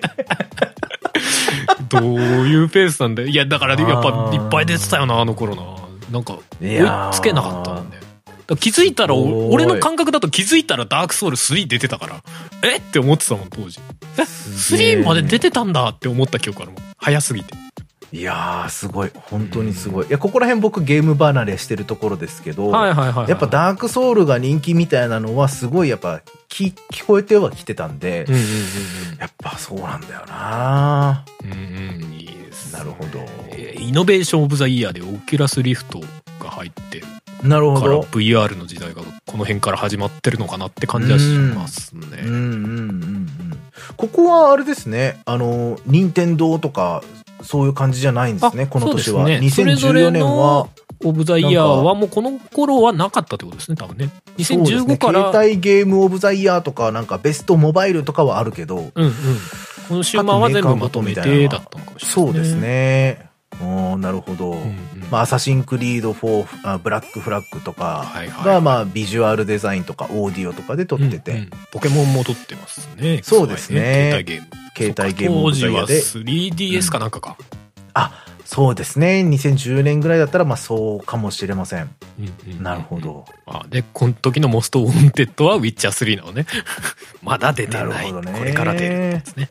いいですね、面白いですねでも、そうか。ウィぼ僕の感覚としては、もうやっぱ、ウィッチャーシリーズって3で知ったから、うその、モストウォンテッドされるぐらい、やっぱ期待はされてたんですね。ん。うん、うん、うん。やっぱ2までの間でも十分評価はされてさたれてわたけってこだと。ですね。3でうんね、爆発した印象があったけど、やっぱりその前でももうだいぶ、うんうんやっぱ前評判みたいなの上がってたんですね。そうですね。でこの年の特別厚労省は小島秀夫と、はいどっかで来るだろうなと思ったけど特別厚労省的な人ってほとんど日本人じゃないです か。これ本当 だ確かにほとんどっていうか他の、本当だなんか、英語名の人とかほ見たこといなくないですそかうだねそうだねなんかひ一人の人をあげるみたいな時で、あ、でも、あるはあるのかなライフ、えっ、と、2017年にライフタイムアチーブメントアワードっていうので、うんえーシド・マイヤはいー。はいはいはい、えっ、と、名前、これなんいかやでも聞いたことがあ日るな本の人多いわ多す2019ぎる年は鈴木優さんねあの、うんシェンムーとかの方ですよねうんうんうん。そうですね。えっ、と、んシド・マイヤーさんは、あ、シビライゼーション。とかはのい人はいですはいねはいはいはいはい、はい。まあ、そりゃシビライゼーションだったらそりゃそうだわ。うんうん別に評価されておかしくない。 まあうん でもあの漢字の名前が俺らの目にやたら入るっていう可能性もあるけどなまあまあまあまあまあ、確かにそれもあるかもしんない けゲーどム、タイトルの中に漢字名がドンって入って るから確かにねうん。でも日本人率高すぎるな。確かに確かにやっぱそこの辺はね、うん尊敬の念がある感じはしますねこの辺はね確かにね。で、2013年うんうんうんうんで、ベストニューカマーっていうところにラストオブアースが入ってますよ。へえニューカマーニューカマまー、あ新規 IP ってことなんですかねうん、他の年ではニューカマーなんてないのにね。うんうん うんオブザイヤーはオブザイヤーはグラセフ5。おお本当だクラサイうん5、じゃあ後に PC オブザイヤー取ってるけどここでとりあえず完全なオブザイヤー取ってるんだそうっすね。なんかよくわかんねえけど。まあ、未だにプレイされてますからね、グラセフ5。P、PS5 版が出てまたさらに売り上げ伸ばしてますからね。ちなみにこの頃になるともうさっき言ってたあの別のね、アワードのザ・ゲーム・アワード TGA って呼ばれる方はもうやってない頃ですね、うん2014あーからだったはずなんであっちがそうか。そうか。そう考えると、もより重みはそう大かきかった時代なのう、かなラとスアースが出た時にはやってなかったんだ。ってことですね、うんういん、やベストストーリーテリングでラス・アースが入ってますねそうですね2013年かー PS3 の時代ですね、これは。う,、んうんうんそうなると。でも PS3 ももう結構終わりの時期ぐらいな感じですか。そうかなそうだね、うんラス・アースが出結た構時だラかスらアスっねて結構終わりの方だったイメージが。ううんうんん。うん確かに確かにじゃあここら辺から PS3 の時代に入ってますかそうね、ですね。ノーティードッグ撮ってますけれ ども。そうですねグラセフ5とかもね PS3 の世代なんだぞっていうねねえ。かかかかか 怖い PS5 版とかまだしてまだ出してるけどなんというポテンシ ャル世界一売れてるゲームですよ。こんなのやば。えマイクラじゃないのいや、マイクラですけど、 あれはもう卑怯じゃないですか、あれ。なんかあれはもうね、いやそりゃ殿そう堂入りみたいそりな、ゃそう論外みたいな話ですよ、あ れは。なんだっけあのグラセフの売れたってのは初速だっけ確か違ったっけかななんかなのくんくりかだよでね一番だっ確かたと思いまねす。うんはい。でも、ぜ全体の売り上げとしても、確かマイクラに次いで2番目ぐらいだったと思います。ああマイクラそう考えてすげえな本当にあれはどかもうなんか期間的にも長いしねそうね。その、ゲームっていう領域を超えてる感じがするんで、そういう意味では2002あ2012年ダウンロードゲームオブザイヤーマインクラフト。出たーなるほど。確かにパッケージのマインクラフトなんて、最近ですもんね、出てるのなんそてうだね。そうだね、確かにうね。ん、スイッチそとんかなスイッそのチ辺版とかでね、そうそうそうそうは。い出てるイメージあるある。そもそもがまずパソコンでっていうね、話ですからね。うん。うんうんなるほど。え、携帯ゲームオブザイヤーでアンチャーテッド、地図なき冒険の始まりっていうのがありますけど、はいはいはい。携帯ゲームでっていうのは何で出てたんでしょうね。え D、ー D、ビータとかじゃないあ、そう、ビータであったんだ、アンチャーテッド。知らなかった。うん俺もビータ持ってなかったからわかんないですけあうあ、んでも確かに時代的にはそれぐらいか。ど。うんうんうんうん。はあ、なるほどね。いいですね。アルティメット・オブ・ゲーム・オブ・ザ・イヤー2012年、スカイリム。きた ーそりゃそうでしょって。出せば絶対そうなりますよ。いやまあっていう か、6はどうなったって。そう続報が全く出てこないですよね、あれから。とりあえずスターフィールドでちょっと今やっていっぱいな んで、それ終わったらもちろん出しますんでっていう勝手な題名をしてみる。 もうずそっりゃそとうでし僕ょの頭の中ではドバキンの歌が流れてますよ。ドバ キン、ドバキンっていうあのそう曲が。いい加減更新してほしい感じあるね、頭の中でうん、ずっとスカイリムのまま頭の中が。スカイリムのあの曲すごいキャッチーだったってのはあるけどな。ねえ、すごい好きなの。チボ、シゴ、ソゴ。そうそう。へえや って。勇ましいんだよな、あれす あごれい好いいよきね。。めちゃめちゃ上がるようね。んうん全然関係ねえけど、あの、銀融詩人が歌っているすごい語呂の悪い歌も好 き。乾杯をしよう、なんとかのためにって歌う、 あの、ちゃんと翻訳するあ たりで。ウルフリックにしようっていう。覚えてねえよ、もう !10 年以上前なんだよウルフリックにしようね。はいはいとかって思いながら、全然歌が合ってねえなと思いながら、まあ、それはいいんですけれども。 P- PC 版はね、未だにモッドでね、なんか熱い分野な気がしますけど、今週までやってると確そかにねんなにね、ずっとやり続けてはいなかったんで。確かにね。いやだからさすがに覚えてない2012年、だから去年かな、うんその去年に、その、10周年だっていう話はいはいはいはいしてたわけですもんうんうね。んうんうん。スカイリム10周年すごいですね、みたいな話確かしてたかその間らに。出たのはフォールアウト4と76か。そうですね。うんうんうん。ああここら辺はだから、うんえっ、と、モータルコンバットとか僕らの多分ね、あの、うんうん。分野にないですけど、海外ではめちゃくちゃ人気なモータルコンバッモート。タルコンバットは日本で流行りそうな気配が一切しないっていうのが面一白い切ですないね。ですね。割とバイオレンスがきつい格ゲーですからね。バイオレンスきついし、出てくるキャラクターも結構日本じゃ馴染みないキャラが多いんですよフェね。タラリティですからね。うんそうそう。 ちょっと皆さんやめた方がみたいな感じになっちゃうもんね、そう日本だとあねの。シュワちゃんのターミネーターが出てきて戦ったりとかするやつです ね。いろんな映画のキャラとか、あーアニメのキャラとかが出てきてそうですね戦うっていうやつですけれども。あ2011年のアルティメットゲームオブザイヤーは、はいなんとポータル2。いいじゃないですか、ポータル2。いやーこれやってま素晴すらしいですけど、いね。いいいゲームでしたよ、ポータル2は。ねいまだになんかポータルって、こう、いろいろ話題になったりしますからね。ね、新作とか出てほしい気もしますけどね。うん面白いゲーム長いこと出てないですけどね。うんうんううん。んまあ、なかなかね、バルブは新作あんま作らないですかね、もはやね。うんいやもうポータル2って稼ぎ切った感じあるんじゃないですか。まあでもほら、バルブで VR ヘッドセット出してね、なんだっけ、えっと、ハーフライフアレックスでしたっけ。ああれとかは出してるんで。で、まあ、完全にゲーム開発やめたっていうわけでもないんでしょうけどね。確かに新作は VR でしたみたいな話でしたもんね、確かね。うんうん、そうそうそう。ああーれやってみたいですけどね、なかなかね。 もう PSVR 買っちゃってたら、そ、そっちまで手出せないですよね、みたいな。確かに ね。と VR ころはあ機器るそんなに持つって、VR 機器紹介系 YouTuber ぐらいしかいませんよ、そんな 持つ。うんでも、ポータルはやっぱり、なんか技術的にも内容的にもすごくいいシリーズなので、面白いシリーズなんでね。うんあの、うんうん FPS 視点だけど、パズル的な何かをやらされる感じね。うんあのパ、パズルの中に自分が入り込んじゃってる感じみたいうんうんな。あの体験はやっぱ他ではできないんでね。うんうん うーん、面白いですよね。ちなみに2011年のダウンロードゲームオブザイヤーは、マインクラ フト。はあ。2年連続。複数年取っちゃっていいんだみたいな。ねえ。殿堂入りしちゃえ。えよみたいなやつね。いや、しちゃっていいと思うけど。 全然いいと思うけどな。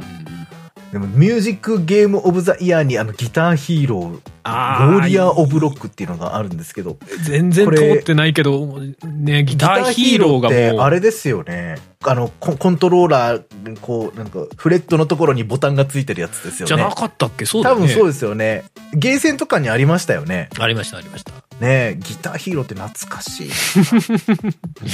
からそんぐらいもうちょっと古くなってきたんですかね。12年前。ううんん、今から言うと、うん。イノベーションオブザイヤー、ニンテンドー3です。なるほどう。んなるほど。ここでは一応 3D になったっていうことを評価はされてるわけだ。そうだね。ねまあビジネ DS スではないからね的には若干あれだったけどね。うん確かに。ハードとしてはね。うんうんううん。ん。まあでも、あれを携帯機に持ち込んだっていうのは確かにすごいことではありますけどね。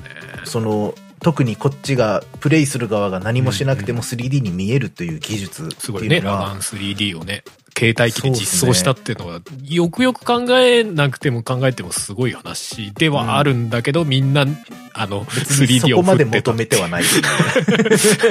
悲し い。残 念。つく、せっかく頑張って作った人泣いちゃうよね、あの話聞いたらね、いや、本当に。本当だよでねも。しょうがない、しょうがないよ。しょうがない、しょうがない。 2014年、えーはいオブザイヤーはマスエフェクト2。おなるほど。もう全然プレイしたことないけど、マスエフェクトは、それはまあお名前は存じておりますっていう感じですかね。ですね。最近プレステうんプラスのフリープレイで、あの、なんだっけ、そうなんですかコレクション的なやつが、うん。ちょっと前に配信されてたような気がしますけど、マスエえフえェクじゃあマスエフェクトシリーズが遊べるよみたいな話。トうんうん。なんかマスエフェクト、へーその時に俺もあんまりよくわかんなかったから調べたけど、あれでしょなんか、シリーズを超えても、あの、話が影響していくあっていう、話そうそうそうじゃんねそう。みたいな。どういう作りと思う思うけど。うんだから1作目で選択した話が2作目3作目とかにも影響を与えていくみたいな、どうそやうっみたいでてす作っね。てんのみたいなねね本当どうしてんのっていう感じだけど。 すごいよねだから途中から始めたらもうなんか終わってんだろうねなん かね2作目からとか絶対始められないじゃんね逆にねいや、無理無 理。いやまあねそういうシリーズだぎゃだからこそいいんだろうけどねうんううん。んなるほど。ってことはこの時代はハード的には PS3 とか360の時代かそうですね。うんうんそうですよ。まあ、他知ってるところで言うと、うん COD、モダンウォーフェア2、はいはいはいはいリブート前の2ですよ、これだから。はいはいはいはい、もうダメよ。 12年経って、えーリブートされて2がこえー去年出てるっていう感じですね。うんうんうんうん。他で言うと FIFA10 とか、はいフはァい。イナルファンタジー13とかですかねそ。うだね。ミュージックゲームオブザイヤーが、またギターヒーローが5が入ってるっていう。うんすごい。 すごい、すごい刺さるんでしょうね、きっとね。 うんギターヒーロー大好きってなってるんでしょうね。ねファイティングゲームオブザイヤー、ストリートファイター4。おスト4は2010年でしたか。え。うーん、なるほど。でも確かにもう、ここ数年になると、さすがにフロムは顔は出してないですね。確かこに。こらっ辺数年は。てことは、ダークソウルの初代とかは、初代は取ってないですね。撮ってないってことかな。うん、多分そうなんじゃないかあの、オールタイムベストはダークソウルなん だね。な。そうね。面白い。まあだからやっぱ、ダークソウル一作目単体での評価じゃなくって、やっぱあのシリーズでの評価っていうこってといになるんうでしょう感ね。じでしょうね。ダークソウルっていう名にはついてるけど、まあそこうのん全体のシリーズというか、ソウルうんライク全。体というか、そうね。みたいな感じになってるのかなソウルシリーズがゲーム業界に与えた大影響の大きさみたいなことを多分おっしゃってるんでしょううんうんね。うんうん。2009年。はい。ちょっともうさっきからアルティメットゲームオブザイヤーはちょっと一旦置いといて、うんサウンドトラックオブザイヤーギターヒーロー、 ギターヒーローワールドツアーっていうのがあるんですけど、ギターヒーローすごい な !3 年連続賞取ってるよ、こギターれ。ヒーロー好きすぎ だななんかあんのかって思うぐらいだよね、ほんとね。ねえ。で、2009年はアルティメットゲームオブザイヤーがフォールアウト3と。うんそう考えたら4は取ってないんだね。あ、そうだね、確かに確かに。な、何の違いなんでしょうね。うねえ。そんなに、まあ俺も3の方が好きではあるが、4がそんなに劣ってるじゃないけど、あれっていうむ感しじろもしないけど僕の中では4、4で、なんか日本ではあそうそうそ爆うそう発的に売れたみたいなイメージがあ3るから。だと、やっぱりちょっと知ってる人は知ってるみたいな感じの位置そうですづねけというか、ザなんか洋芸っ、ていそううそう、感じ Xbox 色が強いみたいな、。そうね、そうね 印象はあったよね、当時ね。うん、あったあった。うんうんうん当時だって、オブリビオンとかも Xbox うんうん。で俺プレイしてたもんね、確か。うん。まあ当時なっんていかうかもうちょい前だけど。オオブリビオンのパッケージって、うんあの、なんか PS のパッケージのイメージがないですもん。あの、縁があないないない緑色の Xbox のパッケージしわか か、なるわんかかるわか覚えがない。わかるなあうんあとはその年2009年のプレイステーションゲームオブザイヤーここはプレステのオブザイヤーうんねとえ、ここ XBOX はがあるねね。キルゾーン2おーよかったねゲリラゲームっすうん。いやー、よかったじゃないですか。ねええ確かにね。アルティメットオブザイヤーには選ばれてないあたりまた XBOX ゲームオブザイヤーはギアーズオブウォー2あもうもう2か、そう考えるとギアーズオブウォーも結構すごいペースで出してたん古ですねい感じなんですね。もっとだから前ってことですよね、ワンはね。うんうんなるほど。へーあ、モバイルゲームオブ、オブザイヤーがメタルギアソリッドタッチって。マジで知らないそんなのあったんだ。な、な、どういうことなんだろうね。メタルギアソリッドタッチパネルって、プレイする。そんなのあったのうん。 マジでわかんないですね、これね。 へプーレイした猛者がいたら教えてほしい。タッチパネルによる直感的な操作で照準を動かしたり、ズームへの切り替えなどが行えると。じゃあやっぱ初。代のメタルギアソリッドをタッチでやるみたいな感じ多分そうなんじゃないですか。iPhone および iPod Touch 用のゲームソフトと。へえ、面白い。へそんなん出してたんですね。ファミリーゲームオブザイヤー、リトルビッグプラネット来ましたね。意外とリトルビッグプララネット古いんだな。あ、そうそうそうそう。一作目は結構古いですよ。PS3 とうか。ん。うん俺一作目だけちゃんとやりましたけど、うん。う。うんあれは楽しかったですよ。ーん。あのなるほど。一つの画面で二人でプレイして、あうの、んキャラクター同士で手つなぎ合ってわちゃわちゃできたりとうんうんうか、ん足引っ張り合ってプレイしたりとか、そのキャラクターの表情とかも豊かでね。うん。なんか今のちょっとバカゲーに通ずる部分があるああ、ょちょっとあるかもしれないですね。ヒューマンホね、ーなんルフかラッこトとう、かおね。い互いに、そうそう、邪魔し合って。て。うん、うん。そうそうそっうていうそう。ででもなん邪か魔し合そうっていう楽しもみ方楽しいみたいなところは確かにすごい近いかもしれない。協力するんだけど、基本的には。ない。そうそうそうそう。あえてちょっと邪魔しちゃうみたいうんうなんうんのうんもあると。楽しい。なるほ。どね。まあ、自分で作るのもね、ねえできるから、うん。そこうもん単純にゲームプレイ以外の部分で楽しかったしね。うん。うんまあ結局作りかけて終わったステージがいっぱいあったけ どアイデ結構割とちゃんとアイデア絞って作ろうと思ってたステージ途中で終わったなみたいな記憶ありますね時間かかるでしょ、でも結 そう構。すごい時間かかるねうん。うーなんるほとど。じゃあ2008年うんが、えー、アルティメットゲームオブザイヤーは、コールオブデューティー4モダンウォーフェア。おうモダンオフェアの1ってことかそうですね初。代のリブート前ってことか、ここでのモストウォンテッドアワードが、フォールアウト3になってますね。はあはあはあはあやっぱ、日本と海外のその雰囲気の差みたいなのはあるかもしれないですね向こうだとうん日本よりももうちょっとしっかり盛り上がったそうですねとかうんうんうんうん。オフィシャルプレイステーションマガジン HD プレイステーションゲームオブザイヤーというちょっとよくわからない 長い。まあ結局プレイステーションゲームオブザイヤーなんだろうけど、そこでメタルギアソリッド4が、入ってますねおうおうおうこの時代っすか2008年かだいぶだから間が空いてますよね。5が出るまでもね。うんうんうんううんんうんスネークシスっていうねうんパッケージ裏の文言があったような気がします、終わりにしたかったのか なうん心当たりで。ままあ、あ終わってはいますからねまあ確かにうんね。うんううんんいうんや。い時間軸の問題ですからね。今見るといい終わりでしたよ でも、ここではまたなんかこう、任天堂ゲームとか、PC ゲームとか、プレイステーションゲームとか、Xbox ゲームとか、あ本当だそういう分野が、ジャンルが復活してるというか、これはあります、 Xbox ね。がグラセフ4はい。で、PC ゲームが Call of Duty。で、任天堂がスマブラ X。おう X うんうんうんうんうん携帯ゲームオブザイヤー、ゼルダの伝説、何これ無無限の砂時の計砂時計。うわ僕知らないな。わかんないですねでも DS 関係で出てたやつとかかななるほどね。風のタクトのあの続編ですって。あってことへーは、ああいう感じのちょっとビジュアルなんだな。風のタクトってキツネ目のやつでしたっけうん、なんかちょっと、なんていうんですか、トゥーンシェードみみたいな感じの、でしたよね。 そんな感じめちゃうまくしのてやるつだったような気がする。うんうんだいぶデフォルメされた感じうん、の、そうでしたよね。うんうん、うんやつだったと思います。うん。 2007年。はい。いやー、これも時代だな。ファミリーゲームオブザイヤー、Wii スポーツ。なあ Wii が来てるそっか。イノベーションオブまあ Wii ジイヤは爆ー、発 Wii。的。う うんうんで、サウンドトラックオブジイヤー、ギターヒーロー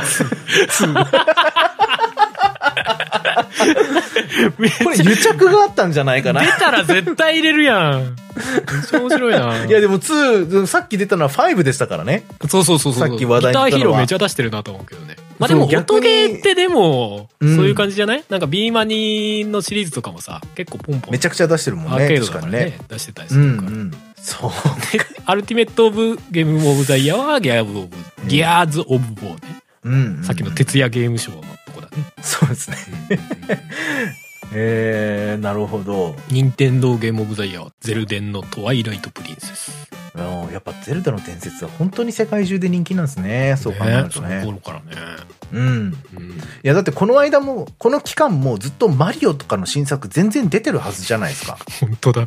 マリオもねね全然見ないっすよね、マリオ。えでもなんかマリオサンシャインだっけなんかあの辺とかも結構評価されてたイメージだけどあれハードどこだもはや覚えてないけど うん、マリオサンシャインとか、ギャラクシーとか。あギャラクー。シーギャラクシー、うんねねなんかオデッセイとかもうそんなに賞取ってるるイメージないっすよね。結構力入れて作ってると思うけど。ねギャラクシーなんかは取ってたような気もせんでもないですけうど、ん。まあちょっとイギリスには届かなかったのかな、もしかしてれ。ないですねそう考えるとやっぱゼルダの方が受け入れられやすかったんですかね、かもしれないですね。うん2006う年、ん。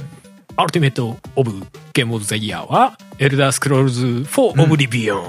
オブリビオン。オブリビオンは、まあ当時、あの主観視点、FPS 視点のオうんープンワールドの RPG なんかなかったですからね。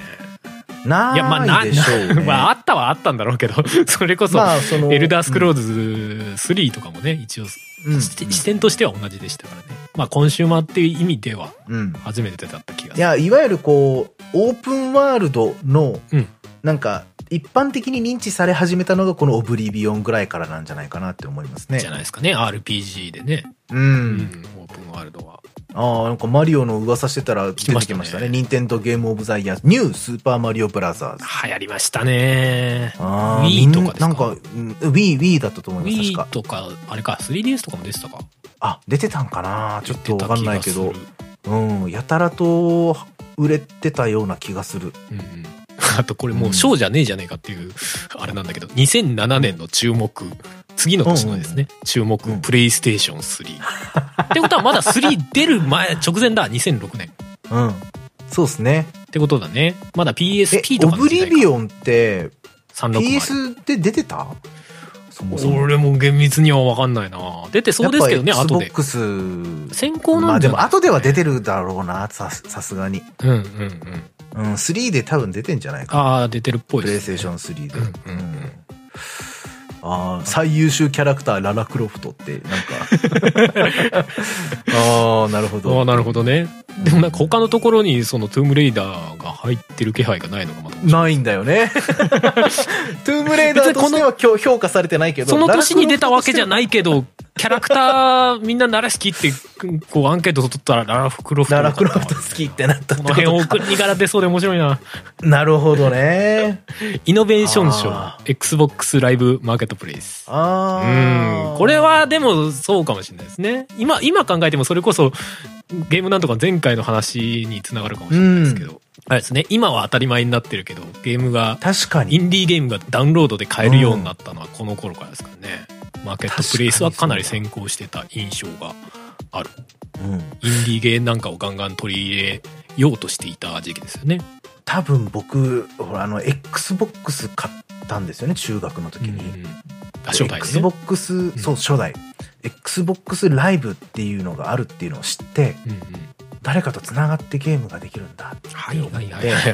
あの、安いそのヘッドセットを買った覚えがあるんですよね。うんうんあのマイクをこうね、ビヨンって前に出てくるような。うんだけど、そういうサービスに入らないといけないっていうことを知って、うんうんはあ、みたいな。月々お金がかかるみたいなはねは。はいはいありましたね。で、しかも、クレジットカードがないとダメだみたいなのを知って、はい、はぁと思ってもう、絶対ダメだって言われるって分かっていながらも、一応父親にお願いしたら、もう、すぐダメだって言われてうん、ヘッドセットを買った分だけ無駄になった、みたいな覚えがありまあすら、ね。悲しい。でも当時、その、ネット、オンラインプレイにお金を払うっていううん。感覚はなかったよね。そうですね。うん、プレステ3でネット対戦とかは普通にできるようになったけど、プレステは3の頃はオンライン確か取ってなかったんじゃないどうなんでしょう確か僕、その3持ってなかったから分かんないけど、そのはずそのはず。なるほど。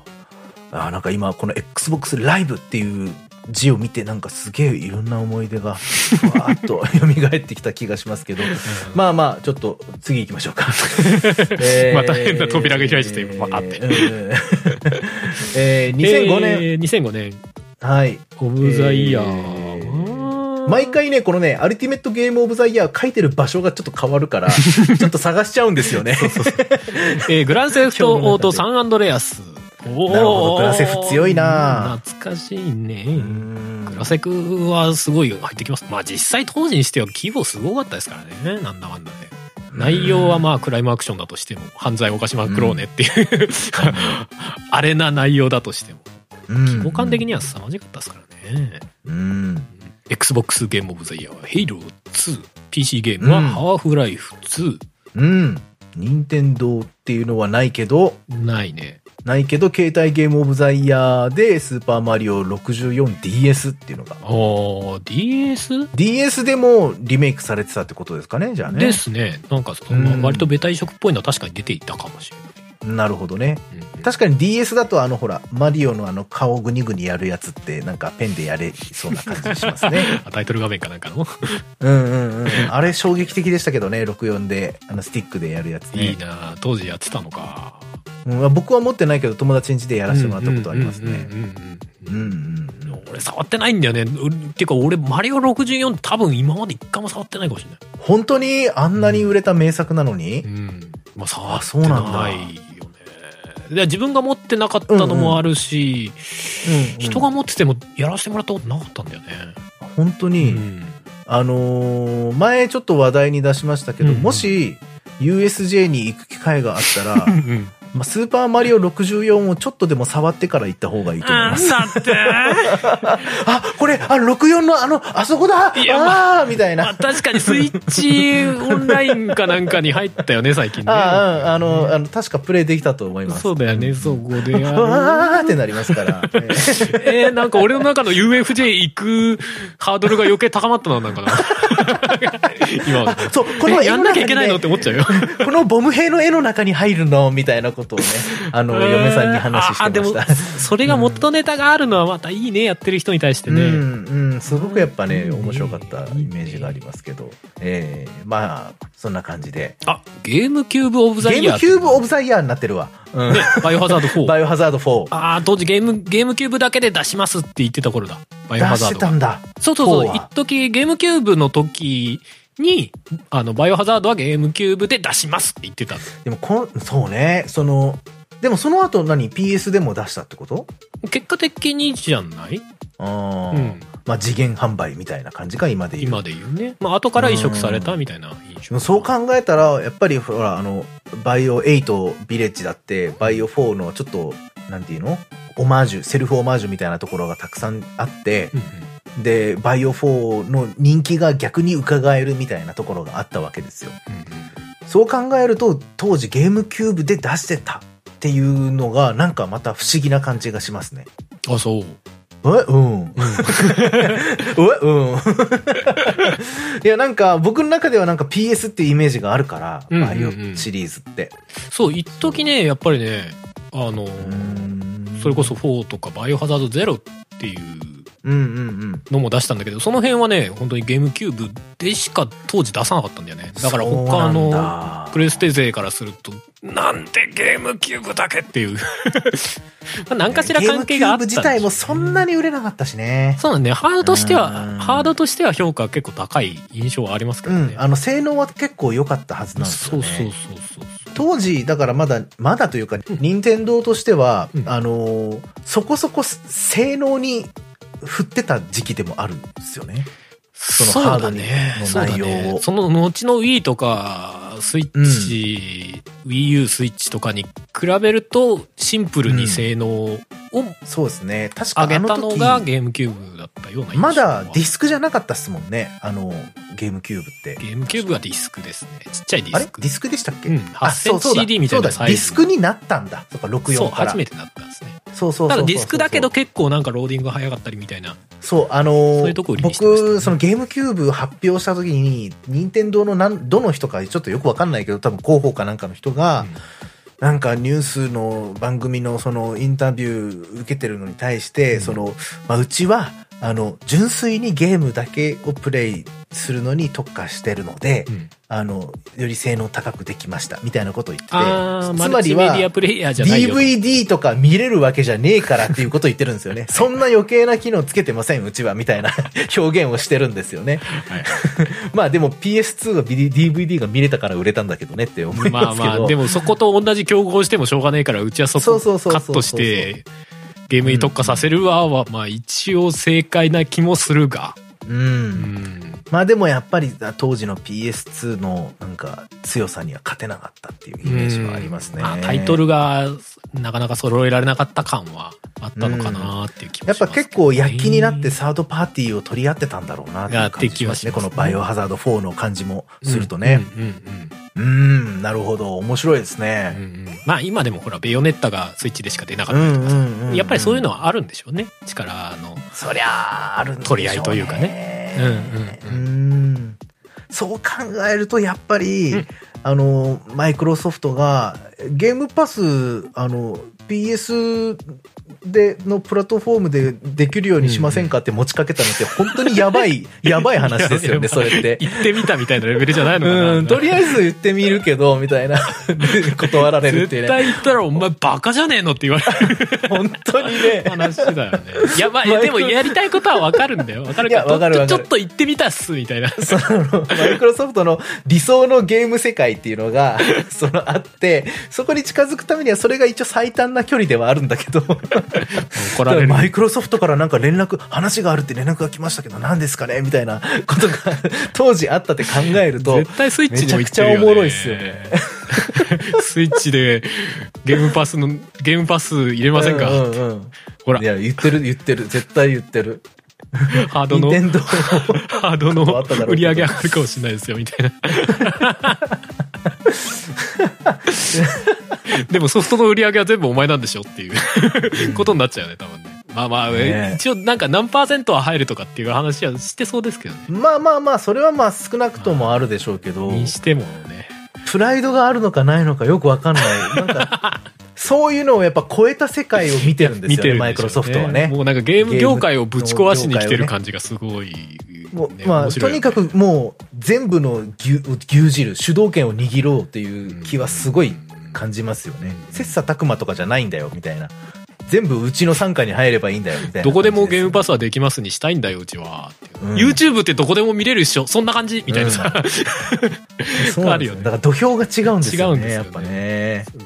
えー、じゃあ2004年。年。2004年、はいもうだいぶ古くなってきたね。アルテネット、ゲームオブザイヤー、ドゥーム 3! いやー、もドうゥームが来ましたよ。ん ?PC 以外もできんのかなでも当時、ドゥームは2が大昔に出て、で、久々の3でめっちゃ画面が綺麗だけど、PC のスペックが死ぬほどいるっていうイメージが。 いやー、どうかな。Xbox で出てるかもしれないけかど、もしれないけどねまあ、でも当時 PC なんかじゃないですか、基本う。ん、PC でめちゃめちゃ、その、当時のハイスペックなグラボ積んでないと動きませんみたいな、はあの、うんうん最高グラフィックで動かないっす、みたいな話はよく聞いた気がしますね。なるほどうね。んなるほど。えー PS2 ゲームオブザイヤー、バーンアウト3テイクダウン。これは俺も昔話してましたからね。あー、はいはいはいはい。うんうんうん。あの、ぶつかり合うやつ、ね。そうそうそうそうそう。車同士でと付き合うレースゲーの中ではうんうんうん、かなり最最高峰に近かった。なるほど。ここで PS2 ゲームオブザイヤーになるのかな この辺プレイステーションゲームオブザイヤーじゃなくて。定まってないよね。Xbox はうんうん Xbox ゲームオブザイヤーなんだとかね。なんなん でも、フェイブルだ。懐かしい。やったなフェイブル。あ、でもこの頃はまだ本当にあれか。Xbox は Xbox か。あー、でも確かにね、 360出てない時代だ。出てない。Xbox です。純粋うんな。うんうんう。うんん、携帯ゲームオブザイヤーがソニックアドバンス3。まあ、この辺は、いはいはいはい。ソニックが、なんだろう、もちろん今だって当然現役ですけけど、結構乗ってた時期な印象ではありますね。そうですソねニックいっぱい続編出てるじゃん、みたいな。うんうん。2D ソニックをこういろいろやってた頃かなって気がしうまんすうよんうんね。うん。なんかソニックには、なんかあれでしょ二人、二人いるんでしょ旧ソニックと新ソニックって。そうそう。もうなんかゲームの中でももうそういう扱いになってるみたいですね。ね、なんかうん旧ソニックと新ソニックが出会うみたいなシーンとかもあったりするらしいですよね。なんか、あの顔つきが 違うとかさ、あるでそしうょ。。あと喋るか喋らないかみたいなのもあはるいらしいはいはい、旧ソニック喋んないみたいな。ね。喋んないんですよ。はいはい、らしいっすね。だってこの年の2004年のアルティメットゲーミングヒーローにソニック・ザ・ヘッジオークって入ってますからね。すごいですね。マスターチーフを抑えてですよ。すごい。いや、これはすごい。もちろんララクロフトも抑えて。抑えて。いやーいいよねやっぱマスターチーフを抑えてっていうのはやっぱすごいですね、ソニック・ザ・ヘッジホうーんだク。からやっぱ海外での人気は日本の印象とちょっと違うんでしょう違ね。うんですよ気がねし。まうすねん。 2003年。そし、て、うん、2003年。アルティメットゲームオブザイヤーはグラセフ、パイスシティ。おういやー、強いな、グ ラセフ。出せば必ず取るっていう感じがありますねグ。ランセフトオート3のシリーズの2個目ですね。さっきのサンアンドレアスが3個目かな。すごいですね。そう考えると。 3のシリーズはちょっとどうかしてますね。 早くナンバリング上げろみたいな ね。感じありましたけ確かにね。うど。んここで、ちょっとよくわからないですけど、ホール・オブ・フェイム・インダストリー・パーソナリティ・オブ・ザ・イヤーっていうのが、ちょっと僕何言ってるかわかんないけど、わかんないで宮本さん、任天堂の、うんうんうん。えー、なんか、久しぶりに日本人のを見見たそう気でがすしまね。すけど。確かに確かうに。ん。まあ、うん要は厚労省なんですかね。なんでしょうね、ね多分ね。 意味合い的にはちょっとつかめかねる 感じありますけうんど。そうですね。あとはなんかある、ここら辺では、えー、風のタクトがゲームキューブ・オブ・ザ・イヤうんうん。ー。うん。このハード名が移り変わってるのがすごいなんかいいね。そうね。この頃ねゲームキューブオブザイヤーとかこの頃ははっきりめうん明確にハード名で書いてあるんだけど、今はさ、もうプレイステーションオブザイヤーとか XBOX っていうさ、もうなんうか、ううん世代あんまり関係なくなっちゃったんじゃないしっかり介護官してたりとかで。そうですねね確かにねあでと、しまかもマルチで出してあたり。のそうそうそうそう5でも4でもできますぜみたいなうんうね、ん。ことになってたりとかするからうんうんねうんうん。なんかその辺の時代感も感じますね。うんうんうんえー、じゃあ2002年うん、うん、オブザイヤーどこは、だどこにあるグラセフ3ですね。ああグラセフ3あれでもここでグランセフトオート3ってことは、何もう次の年にバイスシティ出してたってことすごやば。 いやだからまあ、この頃からまあ、ももっと遡っていくと、ゲーム出すスパンが今と全然違ってくるんでしょうな。確かにどんねどん短くなっていきそうな確かにねうん気配はありますけど。うん、1年に1本ぐらい出してた感じでは確かにあったかもしれない続編としてうんうんうんうんうんイノベーション・オブ・ザ・イヤー・グラセフ3。まあ、それはそうかな。確かに事実ね、オープンワールドを流行らせたのはやっぱグラセフは大きいですからね。うんううんん。でもほほとんどあとはまあオンラインゲームオブザイヤーでカウンターストライクをなんか名前はとしては知ってるぐらいな感じかなうんうんうん。そうですね。この辺から結構ちょっ とよくわかんないっていう感じがそう、洋芸味が強かったりとかね。でもその前に戻ると、しばらくね、このアワード自体がやってなかった期間があるっぽくてですね。そうですね急2002に年から飛んで、うん、 96年、97年、まとめてやってるっぽいですね。その前。そうですねうん、うん2年分なのかな、おそらく。ゲームオブザイヤー、マリオ64。はい出ました 急に世代がう飛びましたね。ん、64の時代です、えーで、それとは別に、えープレイステーションプラスベストゲーム。懐かしい。そもそもプレイステーションプラス、え、うんプレイステーションプラスベストゲームってな、あれなんだなんでなんですかこれ俺 も今、あれプレイステーションプラ、えって思ってた。プレイステーションプラスって、ななんあでの、すかプレイ、プレステ3ぐらいに出てきた概念なのではって思っちゃったけど。な雑誌とかなのかなわかんないですけどねいやわかんないででも、も確かに次のやつがセガサターンマガジンベストって書いてあるから。だからなんかもしかしたらそういう雑誌があったのかもしれない、うん、プなんレかス雑誌テかのもしれないですね。なんかプレステ通信みたいな意味合いうんうの。んうんうんそこでバイオハザードですから ね。皆さん、バイオハザードなんちゃらじゃないです。はい。バイオハザード。初代バイオハザってやつね。 もうマジかって思うよね。もう時代が急にっていう。そセうねガサターンはファイターズメガミックスうん。で、任天堂うんう64んマガジンベストがスーマリ64。ード。ううんん。で、モストオリジナルゲーム、パラッパラッパーですよ、皆さん。おーパラパラパラパラですから ね。あで、玉ねぎ師匠ス。ク、スクープオブザイヤーがゴールデンアイ007ですからね。何スクープオブザイヤー。わからない。 何のスクープだったのか。わかんないよね。なわからなないなんだろうね。作られてますようなのかな。なんだろうね。うん。こんなの作られてるらしいぜとかじゃないんだあ、 でも、そうかもしんない。もしかしたらね。ね。わかんない64の時代だったからね。うんうんここでもフェイバリットゲームキャラクターはララクロフト。強いな、ララクロフト。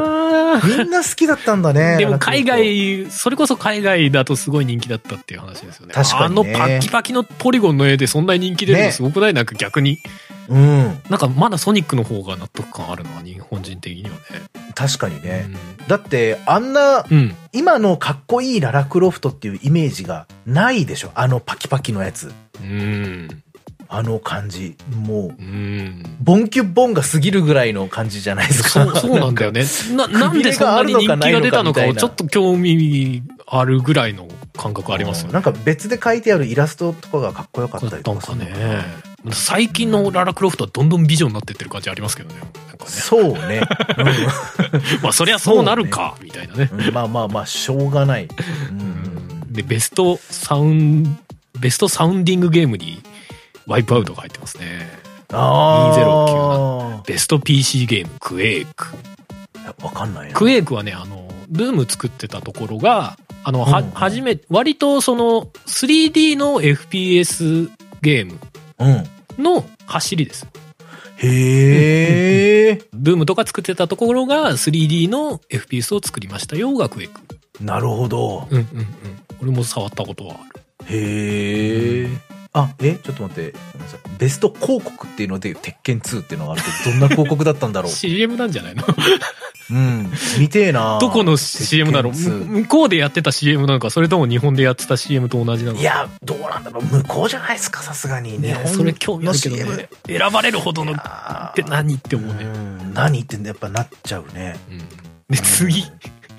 次また5年 ?4 年ぐらいか。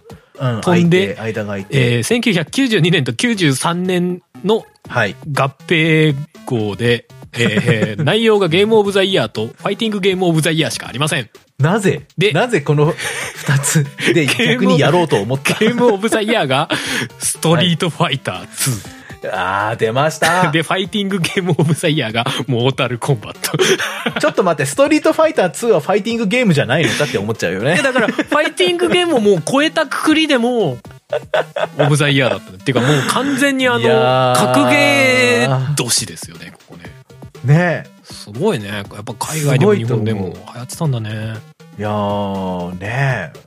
ちゃおもろいそなう。だよね。でも海外だとモータルコンバットこんなに人気があるのに日本では一切こうんう話題にほもぼ上ゼがロとっ言っていたい記ぐ憶らいがないというまあまあスト2がそんだけ強かったっていうのもあるのかもしれんけどそうね。まあ、基本的にはやっぱり格ゲーってスト2をなんかベースに作ってるじゃないですか。いろんな格ゲーが。だからやっぱ影響力は果てしなくでかいですよね。確信を持たないで言うけどあーモータルコンバットってこの頃まだあれじゃないかな実写取り込みのキャラクターだったんじゃないかなええちょっと確信はないけどでもモータルコンバットって昔はなんかそんなイメージが記憶がある実写そうそうそうそうええ要は写真のパラパラ漫画みたいな ドット打ちじゃなくてねだったような気がするんですけどね。初代の頃からあのフェイタリティがあったんですね。今パッと見て見てみたら。あるんですね。残虐格闘ゲームと呼ぶべきジャンルを形成したって書いてありますね。はい。面白いよね。すごいなね。それが日本で流行らないあたりとかも、なんかいろいろ感じて面白いよね。でも、確かに。でもそれが今、今今でも続いてるの面白いよね、なんかね。こんだけ他のゲームはいろいろ残虐そうなねゲームが出てくるにしろ、確かに。モータルコンバットは一切流行る気配がない。確かに。まあやっぱちょっと受け入れがたいんでしょうね。無無理的に。ね。さて、続いて91年、92年、はい。合併号です。ここにも92年は入るんだ。うんあ確かだに。から、その被って、る年末、年始から年末っていう考え方じゃないのかもなしいれのなかいでもすしね、れないこですこねでは。うんうん、年、年度みたいな感じかもしれないですちょっと半端なもしかしたらね時期にやってたうんうんうんうのんかもしれないですね。ああ、でも実際そうですね。はい92年の4月にやってますね、これね。ああ、本当だ。うんうん。どれがゲームオブザイヤーなのかはちょっとよくわかんない な。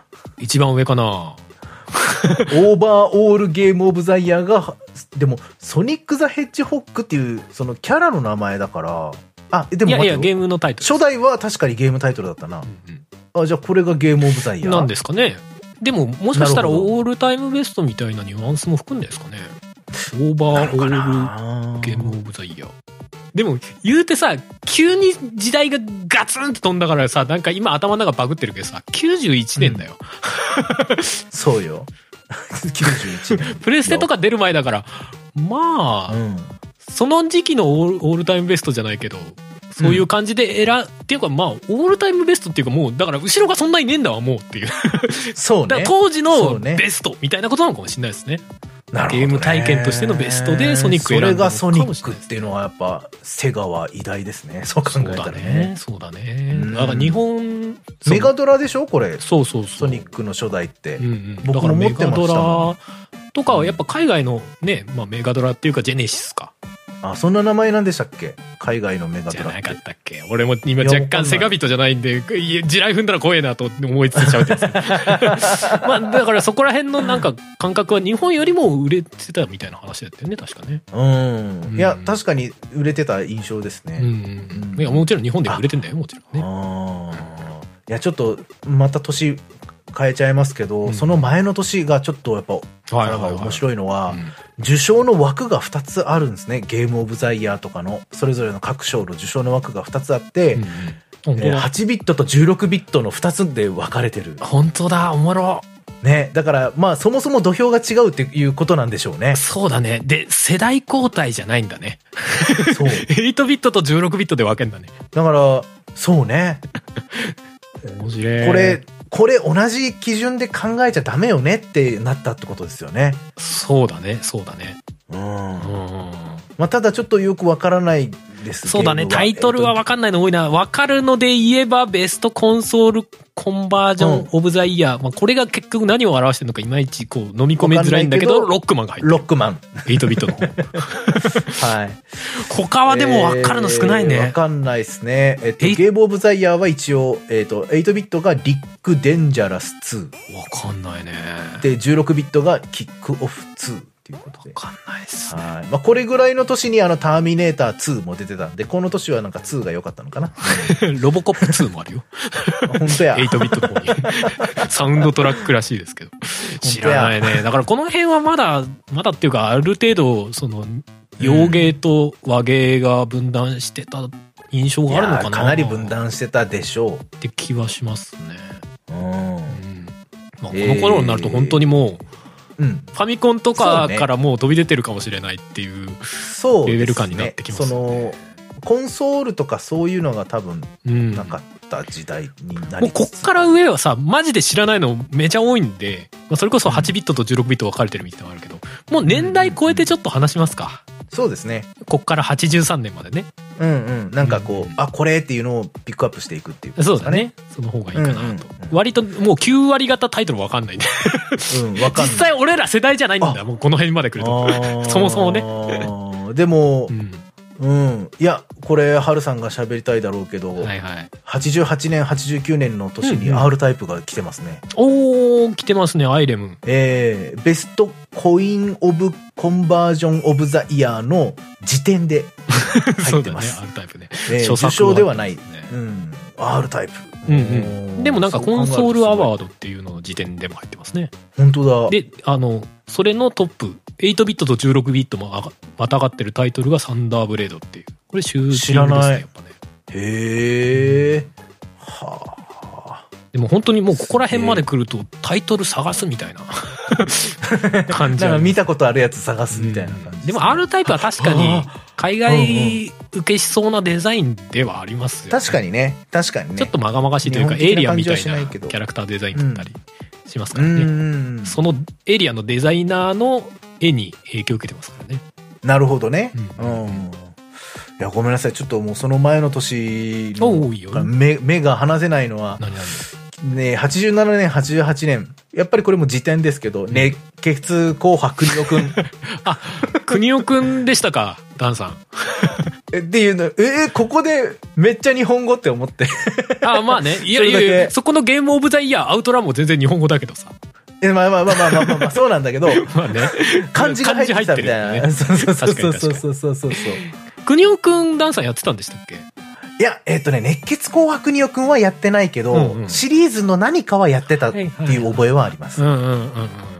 俺やったことないんだよあ、本当にな。、うんうん。めちゃくちゃハマってやってたんだよな。やってたら絶対楽しかっただろうなって感じはする。なんか、印象は受ける。おもろかった覚えがある。うん。うんうん。俺ね、でもね、あとね、うん。 84年に1個、ダンさんに言っておきたいやつ84年があって、お、 84年のベストオリジナルゲームの受賞に、エリートって入ってんですよ。はあ。タイトルに聞き覚えはありませんかえ、わからない。最近ダンさんがやりたいなーって発言していたあのゲームの前作です。前作というか初作です。え、やりたいな。エリー。ト・デンジャラスってゲームあったじゃないですか。ああ。え、これがその、そうそうそう。えー、そうなんだ。原点。へえ。これね、あの、84年のゲームなんだけど、84年のゲームと思って、あの、プレイ動画を見ると、めちゃめちゃすごいっすよ。えー、ちょっと後で見てみよう。ちょっと今、じゃあリンそクれ投げるはかちょっと、うんうんうんうん。あの、PC、もちろん、ハードの時代として PC のゲームなんだけど、うん。あのね、ざっくり言うと、スターフォックスあるでしょはい、いや、もうスターフォックススとタ思っーた。フォックスの色数がめちゃめちゃ少ないんだけど、あの、ベースはでもいやススタターフォックスだーよフォックスのあの、パイロット視点うん。うん。をもっと自由度高くしてるやつ。うん。結構ぬるぬる動くじゃないですそか。う、ぬるぬる動いてるんですよ。これなんか当時のゲームでこれできたのマジでやっべえなと思って。で、ちゃんとなんか惑星間で移動したりとか、ワープみたいな概念があったりとか、宇宙の戦闘を普通にビームとかビビビって出て、うん。正面にいるあの宇宙船を壊したりとかでちゃんびっくりしたのがあの 3D レーダーみたいなさ要は3次元のレーダーうん自分の右後ろの上側に敵機がいますよだからそっちの方を向きましょうねみたいのがちゃんと表現できてんのよ 当時ですげえ。いいや、や本当にばすごいと思っ思う。あの、スターフォックスでさえ別にスーパーファミコンですからね。てそうそうそうそうそうそうだからそれやば。表現としてはかなりそれに近い表現ができてるいや、出てきてるオブジェクトの数は少ないけれどそうもそう、そうそうそうポリゴン数とかも明らかに少ないんだけどもうん。いや、でも、すごい。い表現としてはもうできてるやんっていうや、できてる、できてる。だからこれは確かに当時出てたらめちゃめちゃすごい広がりを感じるゲームだろうねと思って、いや、本当宇宙を感じてたでしょうね。うん、うんうんうんそれが二軸じゃないのがまたすごくない、うん。三次元軸なのよ完全にで自由にちゃん動とけるのよ星が近づいてきてる感じするもんな そうそうそうそうすごいよねこれはめちゃめちゃすごいなと思って、いやー、素晴らしい。なるほどね。なんかその何十年も経ってから続編が出るみたいなのなんかわかるなと思っあー、てなるほど。うんうんうんうんこれが84年ですよすごいな。僕が87年に生まれてるんですけど、その3年前にこんなことになってたんですね。なるほどね。で、その1年前の83年が一番最初であったと。はいまあちょっと何にもわかりませんけ そうだねタイトルど。はがい分かるというか引っかかるものが一つもない逆に全部どんなゲームだったのか掘りたいぐらいですけどあでもそうですね。辞典というかノミネートではギャラガとか入ってますね83年あ、ギャラが。うんうん、うん、本当だ。唯一分かりそうなへータイトということで、ちょっと長々とそうですね振り返ってしまいましたが、うんうん今僕らが夢中になっている様々なゲームの、こう、変遷というかう、んうんルーツみたいなものが、なんとなくこう、垣間見えてきた部分がそうだ。ね途あ中るなかんもかしれないですね抜けちゃってるところも若干もったいなさももったあいりなはさすがるけねど。も、急に格ゲーの時代来たな、みたいな。うん。本当そうなあんだよの周辺がすんごい勢いで飛んでるのがちょっともったいないですうけど。んうんうん。なんでだろうな。な、何があったんでしょうね。なんなんでしょうね。わかんないけどねそこまでは追い切れなかったですけどね。う。うんん。まあ、他のアワードに名前が変わってたとか、なんか、あるのかもしれないですけど。うんまあもしかしたらね、あるかもしれないですけどねう。んうんうん。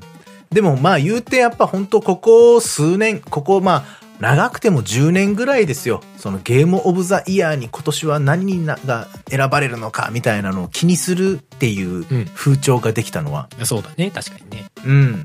それぞれの協会だったりだとかね、あの、お偉さん方とかそのゲーム業界の中ではあったかもしれないですけど、一般のね、ユーザーたちがゲームオブザイヤーどこ、どれが取ったよみたいな話っていうのは、うんうんまあ本当まだ最近も最近なので、もっともっとね、盛り上がっていければいいかなというふうには思いますけどね。うんうんうんええ。まあ、あのーね、昨年末も、あの、ゲームなんとか的なうんうんゲームオブザイヤーの話しましたけれども、はいはい。まあね、あのー同じように、えー今年も来年も続けていくことができればいいかなというふうに思っております。そうだね。まあ、今回話した話ね、基本は Wiki の情報ベースで見てるんで、まあ皆さんもぜひ、その Wiki とかを見てね、あ今回紹介できなかったのもいっぱいあったんで、ああ、この時代うんうね、んみたいなのを思いながらちょっと振り返ってみるっていうのも面白いかなっていうのと、うんあれですね、最近やたらあの、TGA ことザ・ゲームアワードの方が、はい。なんか、注目ばっかされてるので、うん。あの、ゴールデンジョイスティックも忘れないであげてっていう気分にはなぜかなってます。そうです ね。イギリスの方もちょっと見てそあうそげう。違う、て違みたいな。うアワードなんだよっていう。それぞれゲームオブザイヤー出してるんやねっていうのをね。そうそうそうそう そう。 まあその辺の色の違いとかもね、含め、うん見てみると楽しめるんじゃないかなと思ったりします。そうですねはい。うん。ううんん。うん。はい。そんな感じですね。では、はいそろそろエンディングの方に参りたいと思います。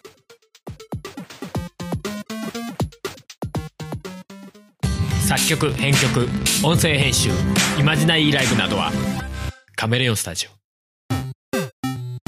エンディングでオ。ーおーい。す。いやー、長くなってしまいました。これ編集大丈夫かな頑張って編集する。えなんなら俺のオープニングの喋ってたこと全部切ってるかもしれない。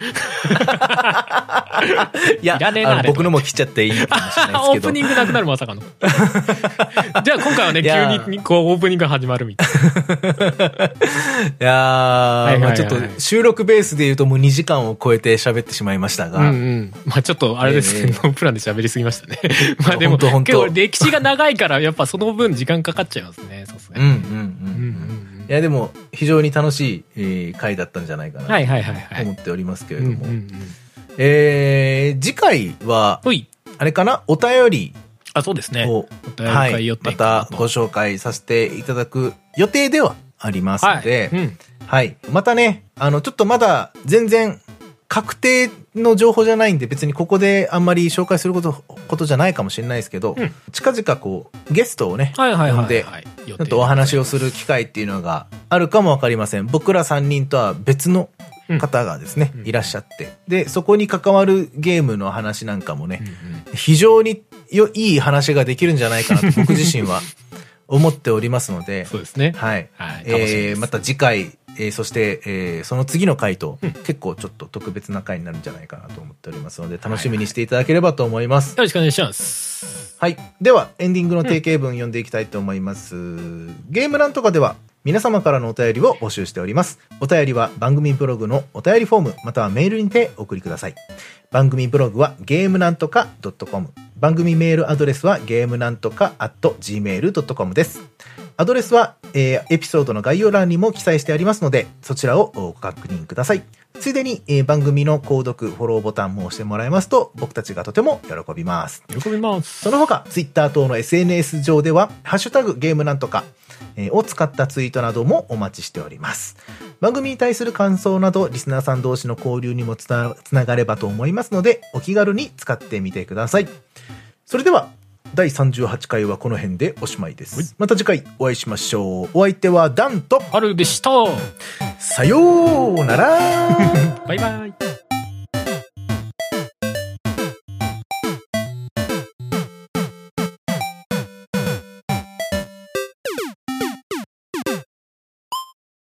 ポッドキャストやりたいと思い立ったら、ポッドキャスト制作指南所